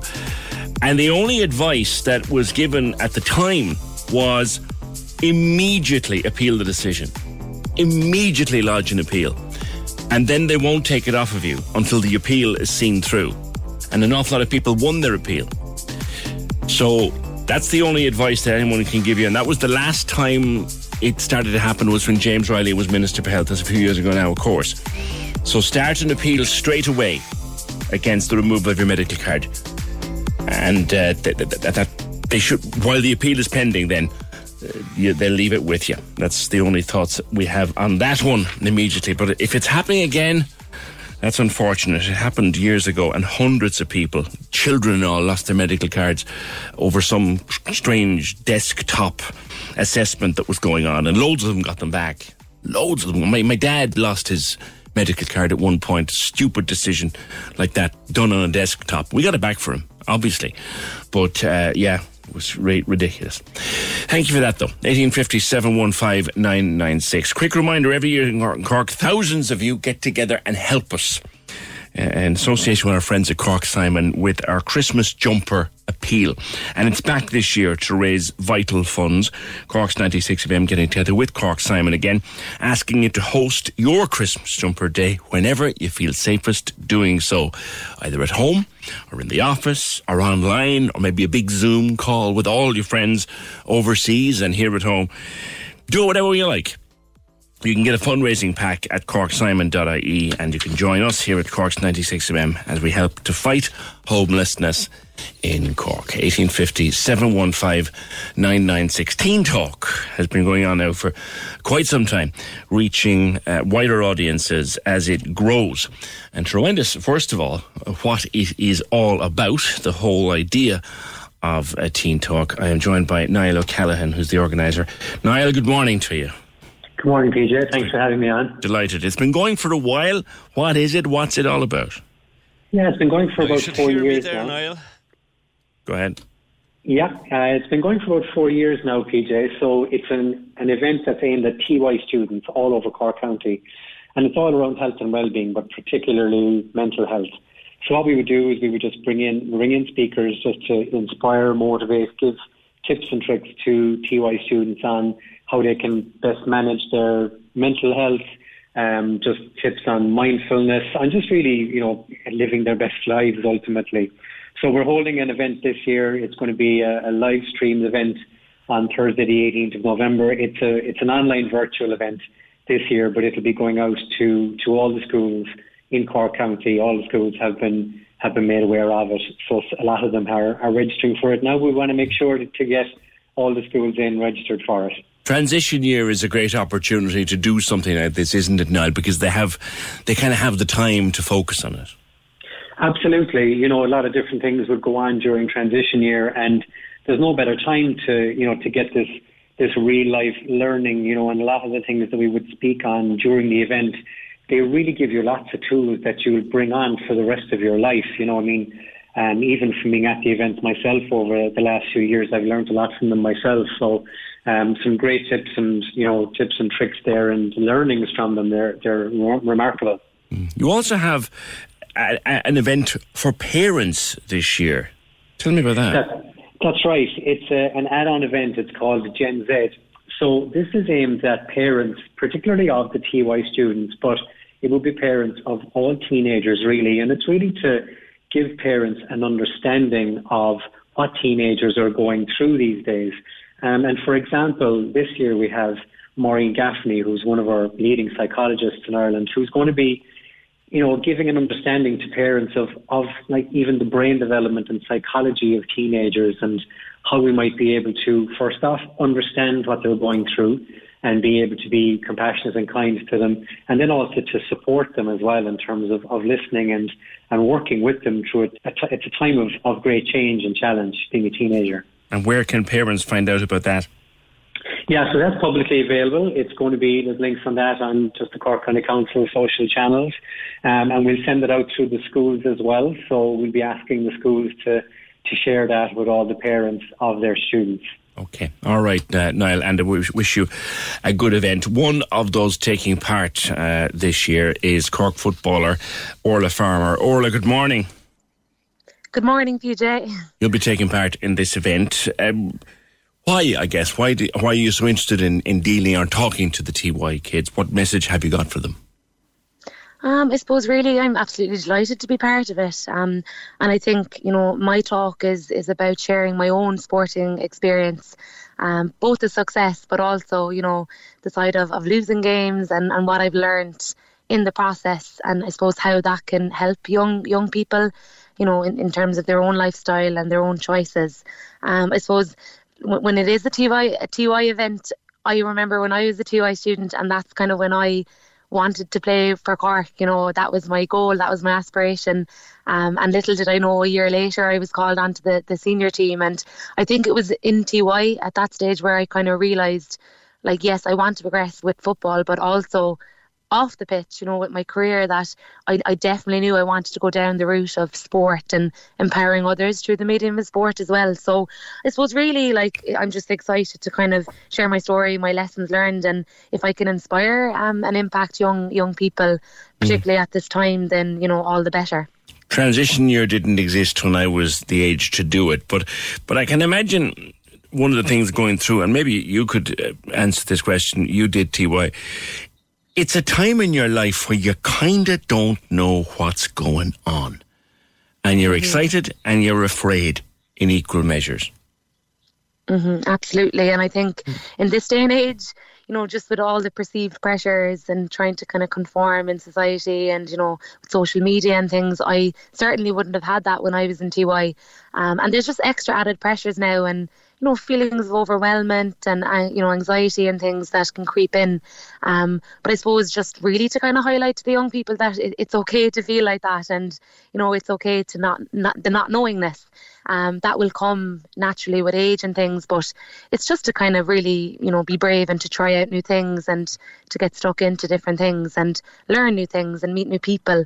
Um, because essentially that's what TY is all about too. And um, I suppose with my talk, it's kind of obviously related to sport. So, Yeah. you know, a lot of the tools that I've learned in sport, like with resilience and, you know, coping with failure and teamwork and, you know, taking accountability for, for certain things, both on and off the pitch. Mm. Um, hopefully that will kind of help young young students as well to kind of in other areas of their life, not just sport, but just to kind of help them, um, particularly with with COVID nineteen and and whatnot. Um, so yeah. Because mid to late teens is a time, isn't it, Orla, where a lot of youngsters make that decision. Ah, I'm packing in sport, couldn't be bothered.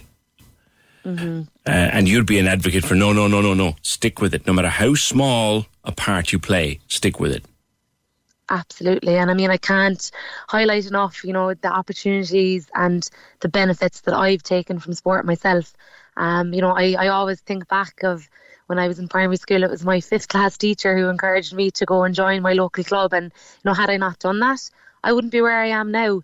Um, and, you know, both enjoying football, but also, you know, in a career with sport education. So like it's it's a massive dropout rate. You know, every every year we're seeing more and more young people dropping out and you know, I think only ten percent, I think a recent study showed only ten percent of adolescents are actually only getting the sixty minutes of physical activity every day, which is quite worrying. Um, but there are so many benefits, like not only just the physical side of it, the mental side, you know, the social side. Like most of my best friends and best buddies now are you know girls that I've I've played football with all my life. And like you won't get those experiences. And just even off the pitch as well like just with my career and um, looking for jobs later in life like the, the GAA and sport and, and everything that sense of belonging and that sense of community I think really helps um, you develop You also mentioned the pandemic, and of course, there will be a focus in this event on the effect of the pandemic on teens. And, and sometimes, Orla, it is easy for those of us who are older to be unfair to them. That They've missed an awful lot. Oh, absolutely. Yeah. I mean, it was so unprecedented. And, you know, even I felt the effects as well when we had no training. And, Yeah. you know, like it's, it, it, it was a hard one, really. But I think it kind of made a lot of people realize as well the importance of being part of, of a group and being part of, you know, community and even things like physical exercise as well and just getting out for some fresh air. Um, yes, we, we lost a lot of time there. However, it's, it's never too late to get involved and you know, it's it could be just something simple as walking to school or walking to work and, you know, taking the stairs instead of the lift. Um, small little steps that you can take, I suppose, to kind of keep fit and active because what we do know is that by doing that you are going to feel better. Um, and there's only all positives really from it. Um, so although we have missed out on a lot with sport with you know with whatnot over the last kind of two years like now is the time to kind of make those positive changes and steps um, in the right direction Okay. in terms of physical activity and keeping fit as well Okay, Orla, thanks for being with us. That's Orla Farmer, Cork footballer. She'll be taking part in Team Talk and also the organiser, uh, Niall O'Callaghan. The event itself is on November 18th, streaming to schools, and the adults event, the parents event, is on November the 23rd. Team Talk, Cork County Council, you'll find out more and get links and, and all of those precious things. 1850 715 Can we just talk? The Opinion Line on Cork's 96 FM. With McCarthy Insurance Group. Call them now for motor, home, business, farm, life, and health insurance. CMIG.ie. Fully focused, what you mean? Got my eyes on the prize, that's me. Manchester City are the champions. Number one, that's top of the league. The best football league in the world is right here. Firmino with the flick. Salah! Fernandez, he's going to go for goal. Oh, what a goal. The Premier League Live, powered by Top Sport. Join me, Trevor Welch, exclusively online at 96fm.ie. Tune in Saturdays as we ramp up the excitement for the day's biggest games. We'll bring you pre-match analysis, live commentary, and in-depth interviews with some legends of the sport.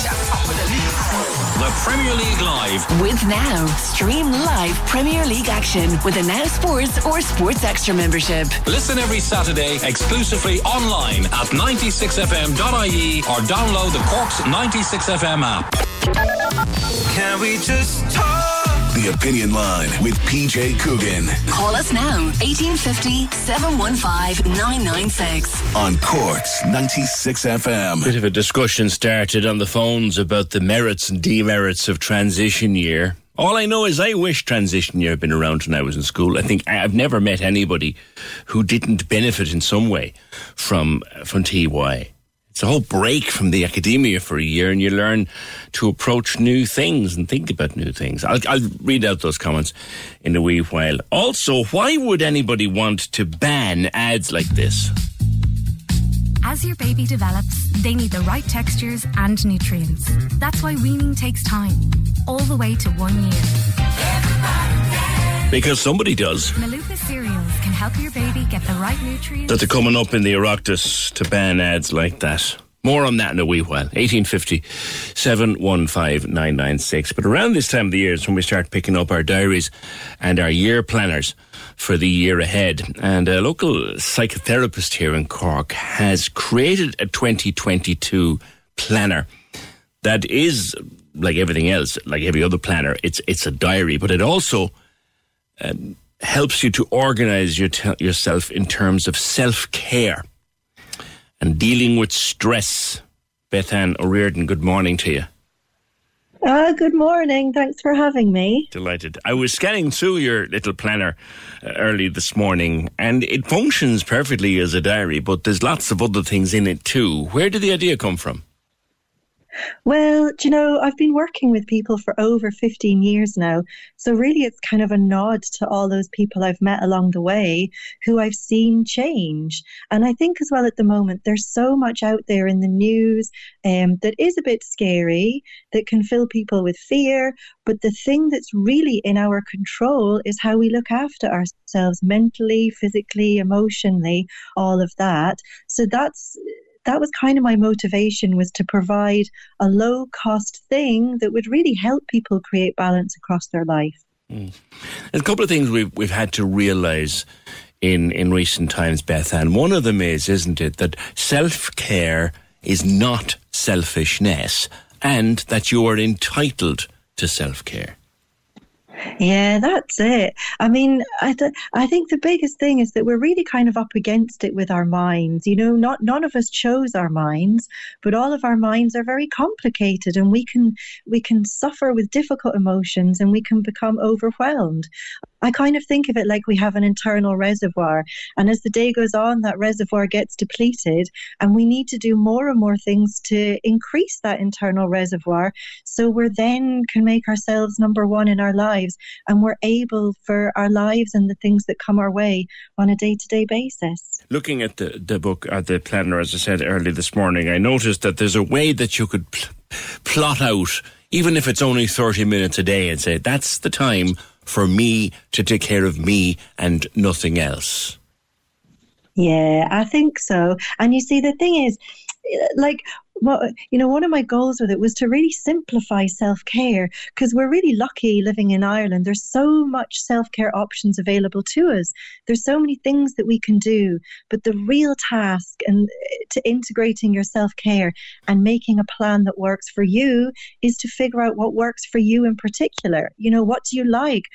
You know, are you a morning or an evening person? When do you need to rest? When do you need to stop? And I think a really important part of this is watching who we spend our time with as well. You know, are we with people who cheer us on or are we with people who bring us down a bit? And this is all part of our self care. Mm. Should we write down and take time to write down the things that we like to do for our own self care? Like, for example, just purely personally, I love to sit down with a good book that has nothing to do with what I'm working on. Oh, me too. I love that. and I find that half an hour very therapeutic. Yeah, I think so. Do you know what I have? I have um I have a self care box, right? Because, like, okay, so I'm a mom of three kids. They are seven, eight, and 10. And sometimes life is really busy. And it's like we can almost forget what to do that makes us feel good. So I bought an armchair for myself a few years ago and I've gradually increased all the stuff around it. So it's like my self care corner of the room now. And I have a box beside me every night. And in that box, there's a book, there's a magazine, there's my phone charger if I do need it, but I can just put the phone away if I need to. And there's bits and bobs in there that make me feel good. So I don't even have to think about it. Yeah. And that's what this diary does. This diary helps people figure out, okay, like what kind of books do you like? You know, like for me, because my job obviously can can be very serious. It's you know all about emotions. I love a good rom com. So we, we got Sky recently, and I've loads of like total rom com hmm. chick stuff recorded on the telly. I've my rom com books because it creates the balance that I need in my life. Then on the opposite of that, my husband's mad into like a good murder mystery or some crime thing on the telly, but that's what works for him. Yeah. You know? Yeah. So yes, Yeah, absolutely. You're, Write you're, it you're very typical of, of a lot of my listeners being a, a busy working working mom. Uh, it's easy for me. My kids are in their twenties now, and, and they're getting on with their lives. Yeah. It's easy for me, but a Yeah. busy working mom, like you're looking to take some time for yourself in the day. Then uh, things happen, and you just can't. So you feel even more stressed because you've not been able Yeah, to do that. it. You know. Yeah, and, and I think you see a big part of the uh, uh, you know a big part of life, and I talk about this in the diary is is kind of learning to go with the flow, you know, and and that sometimes we can make these plans. Like I I, I go to a choir on a Monday night, and at the moment I can go because my oldest son has broken his wrist, so I don't have to take him to soccer on a Monday. But like I don't know if I'll be able. I know, right? but I don't know if I'll be able to commit to that going forwards. And I may have to forego it. And I may say, okay, well, I can't do that right now. But instead, what can I do for myself when the kids go to bed that nurtures me? Do and do the you other know thing I what say you've to done? You know, uh, sorry, go ahead. Go ahead. Go ahead. Sorry, what you were saying. You know oh no, sorry. The other thing I say to moms is, is to just try and take a break. Uh, you know, every couple of hours, just sit down and see if you can have like a sip of a cup of tea or a, a whole cup of tea, and the house won't fall down around you. The kids will be fine. You you know, like they just will be. Yeah, I'm laughing at that. Like that, you can you can go to your choir because his wrist is in plaster. He probably has no idea how much of a break you're getting. I know there's something very warped about it, isn't there? But look, this is It's life, not. isn't it? You know, it's being it's being it's being a parent and grabbing what you can for yourself. The other thing too, Well, I. I I can never under, and I don't know if this is a man or a woman thing, right? Um, and maybe you can, but part of looking after oneself. Stop Yeah. doing stuff in the house. Have a housework curfew. Yeah, I think so. I think it's really important. You know, I, I, I think you see, people like this idea of the day ending and things looking perfect Yeah. and kind of, but I think sometimes we just have to, um, we have to take the pressure off and reduce expectations and get down to a level of functioning. You mm. know, like functioning is okay. Two socks on the kids is grand. They don't have to be matching. You know, like I think I think sometimes like I, I think sometimes like the expectations are so high that we set on Or, ourselves. or, or why, uh, why the hell are you sweeping the floor? There's going to be cereal on it at 7 a.m. yeah. Well, we I got a puppy for that reason. I don't have to sleep anymore. She just she goes around and does a good job for me. But yeah, I, hope, I, hope, think- I, I hope she keeps the other half of the bargain out the back, though.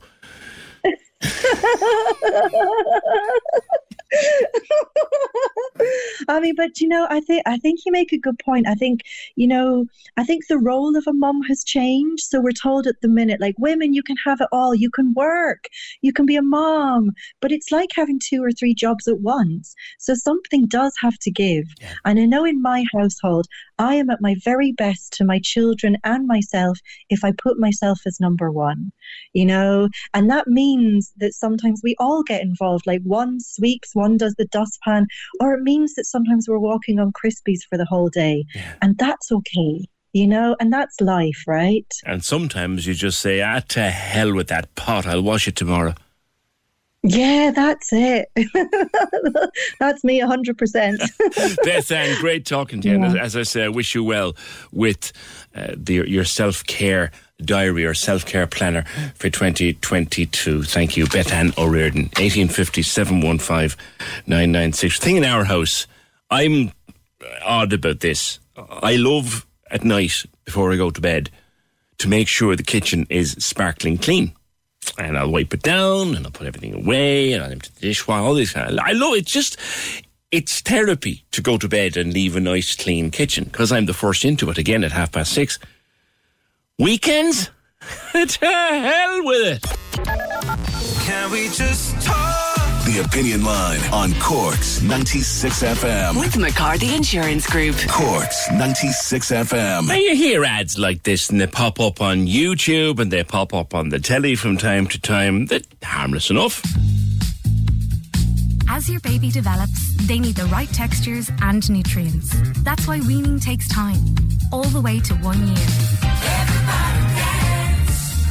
Milupa cereals can help your baby. There you go. That's just an ad from Milupa Baby Food. But a recent decision by the Media and Culture Committee of the Oireachtas is to place a moratorium on advertising those products, particularly online. Uh, there's been increasing debate among health professionals, it says, over the respective virtues of breastfeeding versus bottle feeding. So now this committee has come up with an idea that you can't use an ad like that online in Ireland.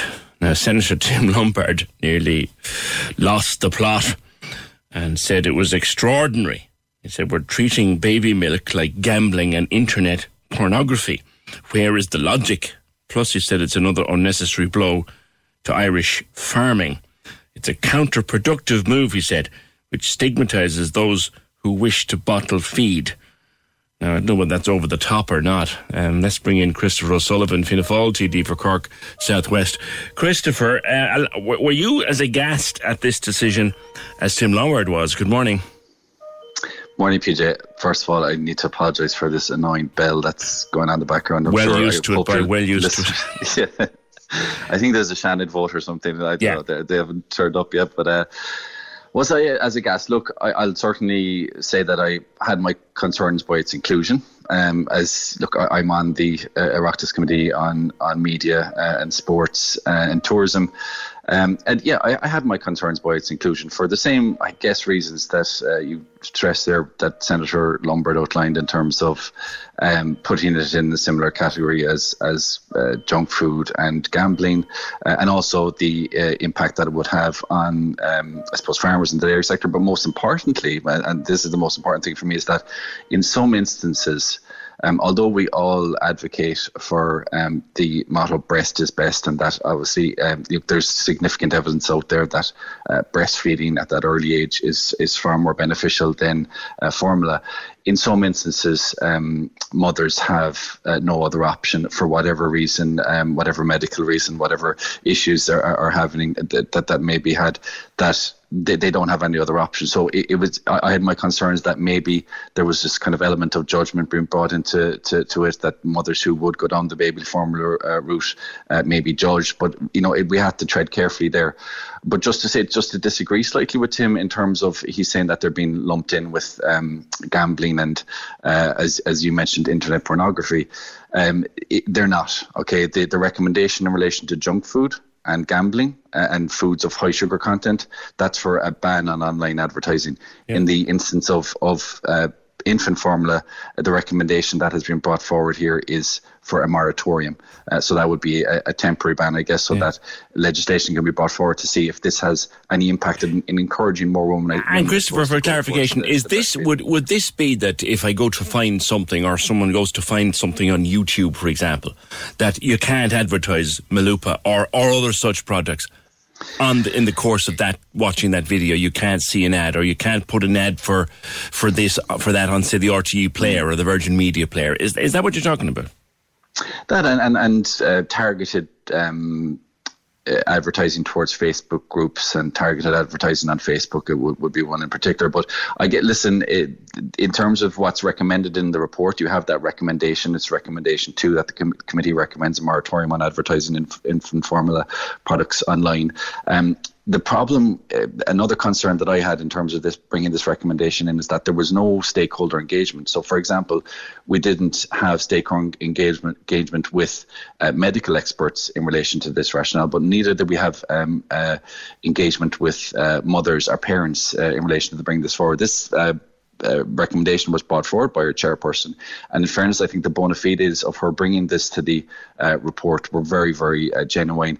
She did it in consultation with the Fianna Fáil Women's Group, um, number one, but also um, that women's group had had a serious level of consultation that we didn't have yeah. with um, with with uh, mothers advocacy groups who were recommending this. So okay. that's where it came from. It's it's all come. It's also come from the fact that the WHO recommend this that they have a code of conduct that Ireland has signed up to. Sure. And their code of conduct recommends that the ban uh, that is is there in certain countries now for junk food, for alcohol, and for gambling, that that would be extended to to baby, baby formula. But I can I can absolutely get the concern that, that, that it's, it's, it's, it's strange to think that you could ban you would might ban advertising of a Big Mac but at the same time, in the same breath, you advertise baby food. I ban on baby or ban the advertising of baby food. It just seems a bit strange. Something else as well. I see where the the chair of the agriculture committee was saying, "Come here, we have a big business here. Let's be mindful yeah, of that." Look, of, of course, I mean, a, a lot of our, uh, you know, I'm from West Cork and, and dairy is a very important uh, sector down in West Cork. And a lot of our dairy is uh, sold and marketed as baby formula abroad, particularly to, to China. Um, so, you know, but at the same time, you know that that is a very important element of this, and that is a big part of why I'd have have concerns. But I think the most important thing we need to do here, and by the way, this is just a recommendation from uh, the Oireachtas Committee. Sure. Um, this is this is pre-legislative like. scrutiny. Yeah. What's happening now is that they're they're putting together this online media safety regulation bill, and a lot of the focus on that bill bill is protecting young people in particular from online harmful material. Uh, but in doing that, we looked at other aspects as well. We looked at aspects like uh, banning the advertising of junk food online. I think that has absolutely massive benefits. Uh, it's huge. But this is an, an, another element um, that that was looked at. So the the the legislation now will be drafted. They may or may not take on the recommendations of the committee. They may include that moratorium on infant formula, and they may not. I'd imagine with the debate that's going to happen. Um, in, in the Seanad, for example, and in the Dáil, that this will be looked at closer. And I, what I would love as part of that debate, particularly when it goes to committee stage, is that we do bring in uh, stakeholders and have a proper debate on this. Because in the end of the day, PJ, um, I'm I'm not a father. Okay, I, I, I, I don't have children. Um, so, you know, when, when this recommendation came uh, forward from our chairperson, um, who had been liaising with the Fianna Fáil Women's Group and who, who also had been liaising with women's advocacy groups, who was I to turn around and say, hey, look, this yeah. is going to impact um, our dairy sector. You know, we're, we're not having any of this. There, I there think it's, it's, it, it, it, it merits putting forward the suggestion to have the debate. I certainly okay. have my concerns. But I think a, a big concern that's, that's been expressed since this has been highlighted is the fact that listen, you know, what about those uh, women out there who don't have the option um, of breastfeeding? That yeah. we want to encourage people to breastfeed. Breast is best, but in some instances that option isn't there. But I think the key part of this recommendation is that in many instances, uh, information around the benefits of infant baby formula are not coming from reputable sources. Okay. You know, there, there there are companies out there who may be targeting people who they even may, might know their due date. So you know, they, what what the HSE would prefer is that that information would come from reputable, reputable sources. For example, your public health nurse. So, look, it's it's um it's one it's that just a discussion at the moment. In other words, there's no there's no actual it's law. It's, it's, it's it's a recommendation, and what you'll find with these Oireachtas uh, pre-legislative re- reports is that quite often. Um, only a portion of the recommendations are taken into account when the law is being drafted. But that law, that online safety media regulation bill, which, as I said, is key to safeguarding our young people from harmful content, content from uh, online sexual harassment, from online bullying, from sharing of explicit images. That is a very, very important piece Okay. of legislation. This only makes up a small part of that. Okay, all right, leave it there. Thanks very much, Christopher O'Sullivan of Fianna Fáil TD for Cork South West. So it's not actually banned yet. It's just a recommendation in a much, much bigger context. So no need to be losing the shirt over it just yet. 1850 715 996. The website for that planner, Beth Ann's planner for 2022 is www.bethann'oreardon.com. B E T H A N O'Reardon.com. Couple of calls on transition year. There'd be no need for TY if they all just copped on, sought out work and opportunities to develop themselves and cut down on the socializing. It shouldn't be just for a year and it shouldn't start that late into being a teenager. That's one call. Another call, my one was interested in a load of things and hoped to line up working in what she wanted to do during TY. However, during the program, she ended up doing a load of other things, and through a chain of events, she ended up training as a veterinary nurse. I think TY is brilliant. It's their first time getting an insight into a non academic life taking decisions and getting some kind of responsibility. It's an old. It's it's as old as TY itself. The the the the, the debate on whether it's actually any use. I've said this before and I'll say it again. I wish it was around in my time. Fergal reminds me, actually, transition year is around since the 70s. Yes, it is, of course. I did know that, but not every school did it uh, in the start. Not every school did it. I was in I mean, I was in school in the 80s, in secondary school in the 80s, and we, we weren't doing it then in my school. It came in after I left. Actually, shortly after I left, it came in. It came in after I left. So, so it wasn't. Uh, it, it, it was around since the seventies. I, I, looking back in it now, when my own kids were doing it, uh, it was. I thought it was the best thing ever. I really did. I really did. It's up to the school. It still is up to the school. I know that, but it's in most schools now. 1850 715 996. They're looking for actors for Christmas. And they're looking down in the Model Railway Village in Clonakilty. Now, it's not, this isn't being put on by the Model Railway Village, but they're going to use it as a set. And what better set than the Model Railway Village for a production of the Polar Express? Carl O'Connor, good morning. Good morning. How are you? I, am very well, thanks. This is an inspired choice of location. Absolutely. I mean, what a better location than the model village in, in Clonakilty. Absolutely idyllic, and it's a, a credit to the people down there. And uh, we're excited to be part of the uh, the event that's going to be happening there in just a couple of weeks' time.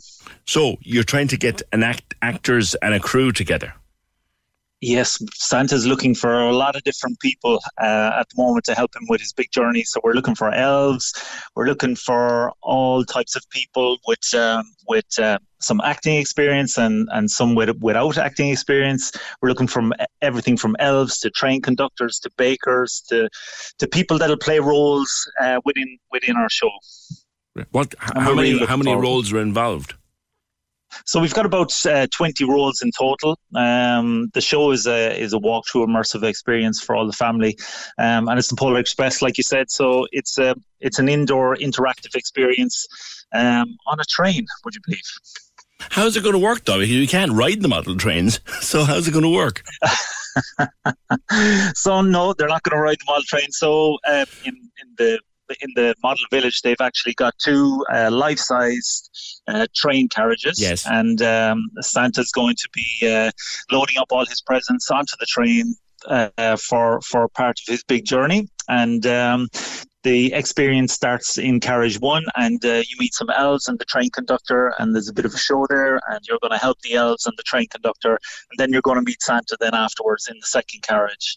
Um, we also have a UV interactive experience there um, where you go meet uh, Dasher, and Dasher talks to you, uh, the reindeer, and uh, you get um, interactive torches Ooh. So you'll be able to look for look um, throughout the elf village for um, the hidden messages that will only be shown up through the interactive torches. Mm. So there's a lot of different things on site, and then the model uh, village itself, it's going to be lit up. Um, all the houses are going to be Christmasified, as we're we're calling it, and uh, they're all going to be lit up with lovely Christmas lights and features, and help bring some miniature magic to the to the event. This sounds brilliant. Is it all adult actors or? or Are there kids involved? No, no, we're we're we're we're looking for a mix of people, really. Anybody from sixteen up to up to hundred years of age, if they want to apply, um, and we basically show them what to do, and uh, they're going to help bring the the Christmas spirit to the event. And it's a paid gig.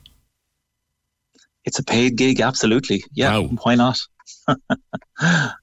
That's great. So we're really looking forward to it. Yeah, so uh, uh, the Yeah, we're really uh, looking forward auditions are when? Auditions are this Friday coming, yeah? Yeah, so auditions are this Friday at 7 p.m. at the Model Railway Village in Clonakilty. Um, they're workshop-based auditions, so they're not too uh, not too formal. And um, if if people have an acting CV, bring it along with them, but it's not necessary. Okay. So when does the show Friday. open? So the show opens on the 26th of November, and I think we are very close to selling out. So if anybody wants Already? tickets, they can go to already. Yeah, absolutely. Um, Before you if even anybody open? wants tickets. Yeah, absolutely. Yeah, yeah. Um, so any any last few tickets, you can get them on modelvillage.ie, and uh, yeah, we're looking forward to showing the the people of Clonakilty and beyond um, the Polar Express. That's class. All right, listen, good luck with it and with getting your crew, and I hope to get down to see it. The Model Railway Village in Clonakilty, uh, they're hosting uh, the, the, the Polar Express. It's going to be great. That will be one of the. hi- I have to get down to see that. Some cheeky bugger is wondering, is it possible they could dress me up as an elf? Uh, no, thanks. Been there, done that. Yes, I did. Not doing it again. Oh, here's the thing. Uh, transition year was invented in Mallow, in St Mary's School. It was a sister Anne Marie believed in the idea of a year spent transitioning to adulthood, and she approached the Department of Education about it. This would have been well before 1974.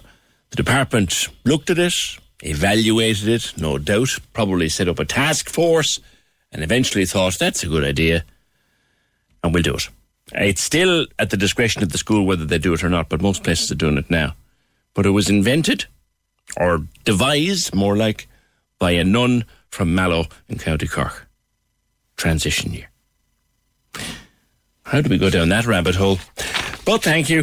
1850 715 996. Quick reminder you need to join Trevor Welsh on Saturdays for Premier League Live from midday at 96fm.ie. It's all powered up by Talk Sport.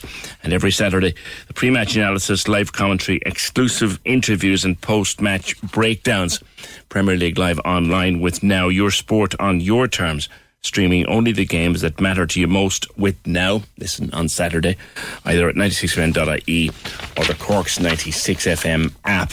Few other comments in on things like social housing.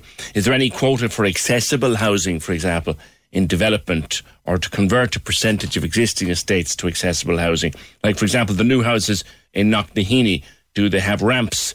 Do they have easy access to bathrooms as standard? And if not, why not? Well, a whole load of building regulations now, caller, you, you have to, even in a house where no one uses a wheelchair or ever would consider, um, might, you know, you have to now do things in a particular way. Like we got some work done on our house last year and all the new light switches have to be put in a particular position on the wall so that in case a person in a wheelchair had to use them, they can find them. It's all regulated now. So I'd imagine that those new developments are accessible. Th- They're built to be accessible automatically. I would think, and I would hope. That's it. The programme edited by Fiona Corcoran, produced and researched by Fergal Barry. See you tomorrow, just after nine. Can we just talk? The Opinion Line on Corks 96 FM. With McCarthy Insurance Group. Call them now for motor, home, business, farm, life, and health insurance. See MIG.ie. They can call me Wayne Hilton. Wayne Hilton. On Cork's 96 FM.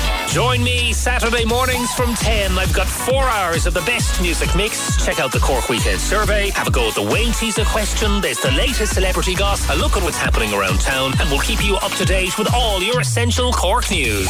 Wayne Hilton. Saturdays, 10 a.m. With Newmarket Motors Volkswagen, where you can test drive the full Volkswagen range, including the all-electric ID3 and ID4. See newmarketvolkswagen.ie. On Corks 96 FM.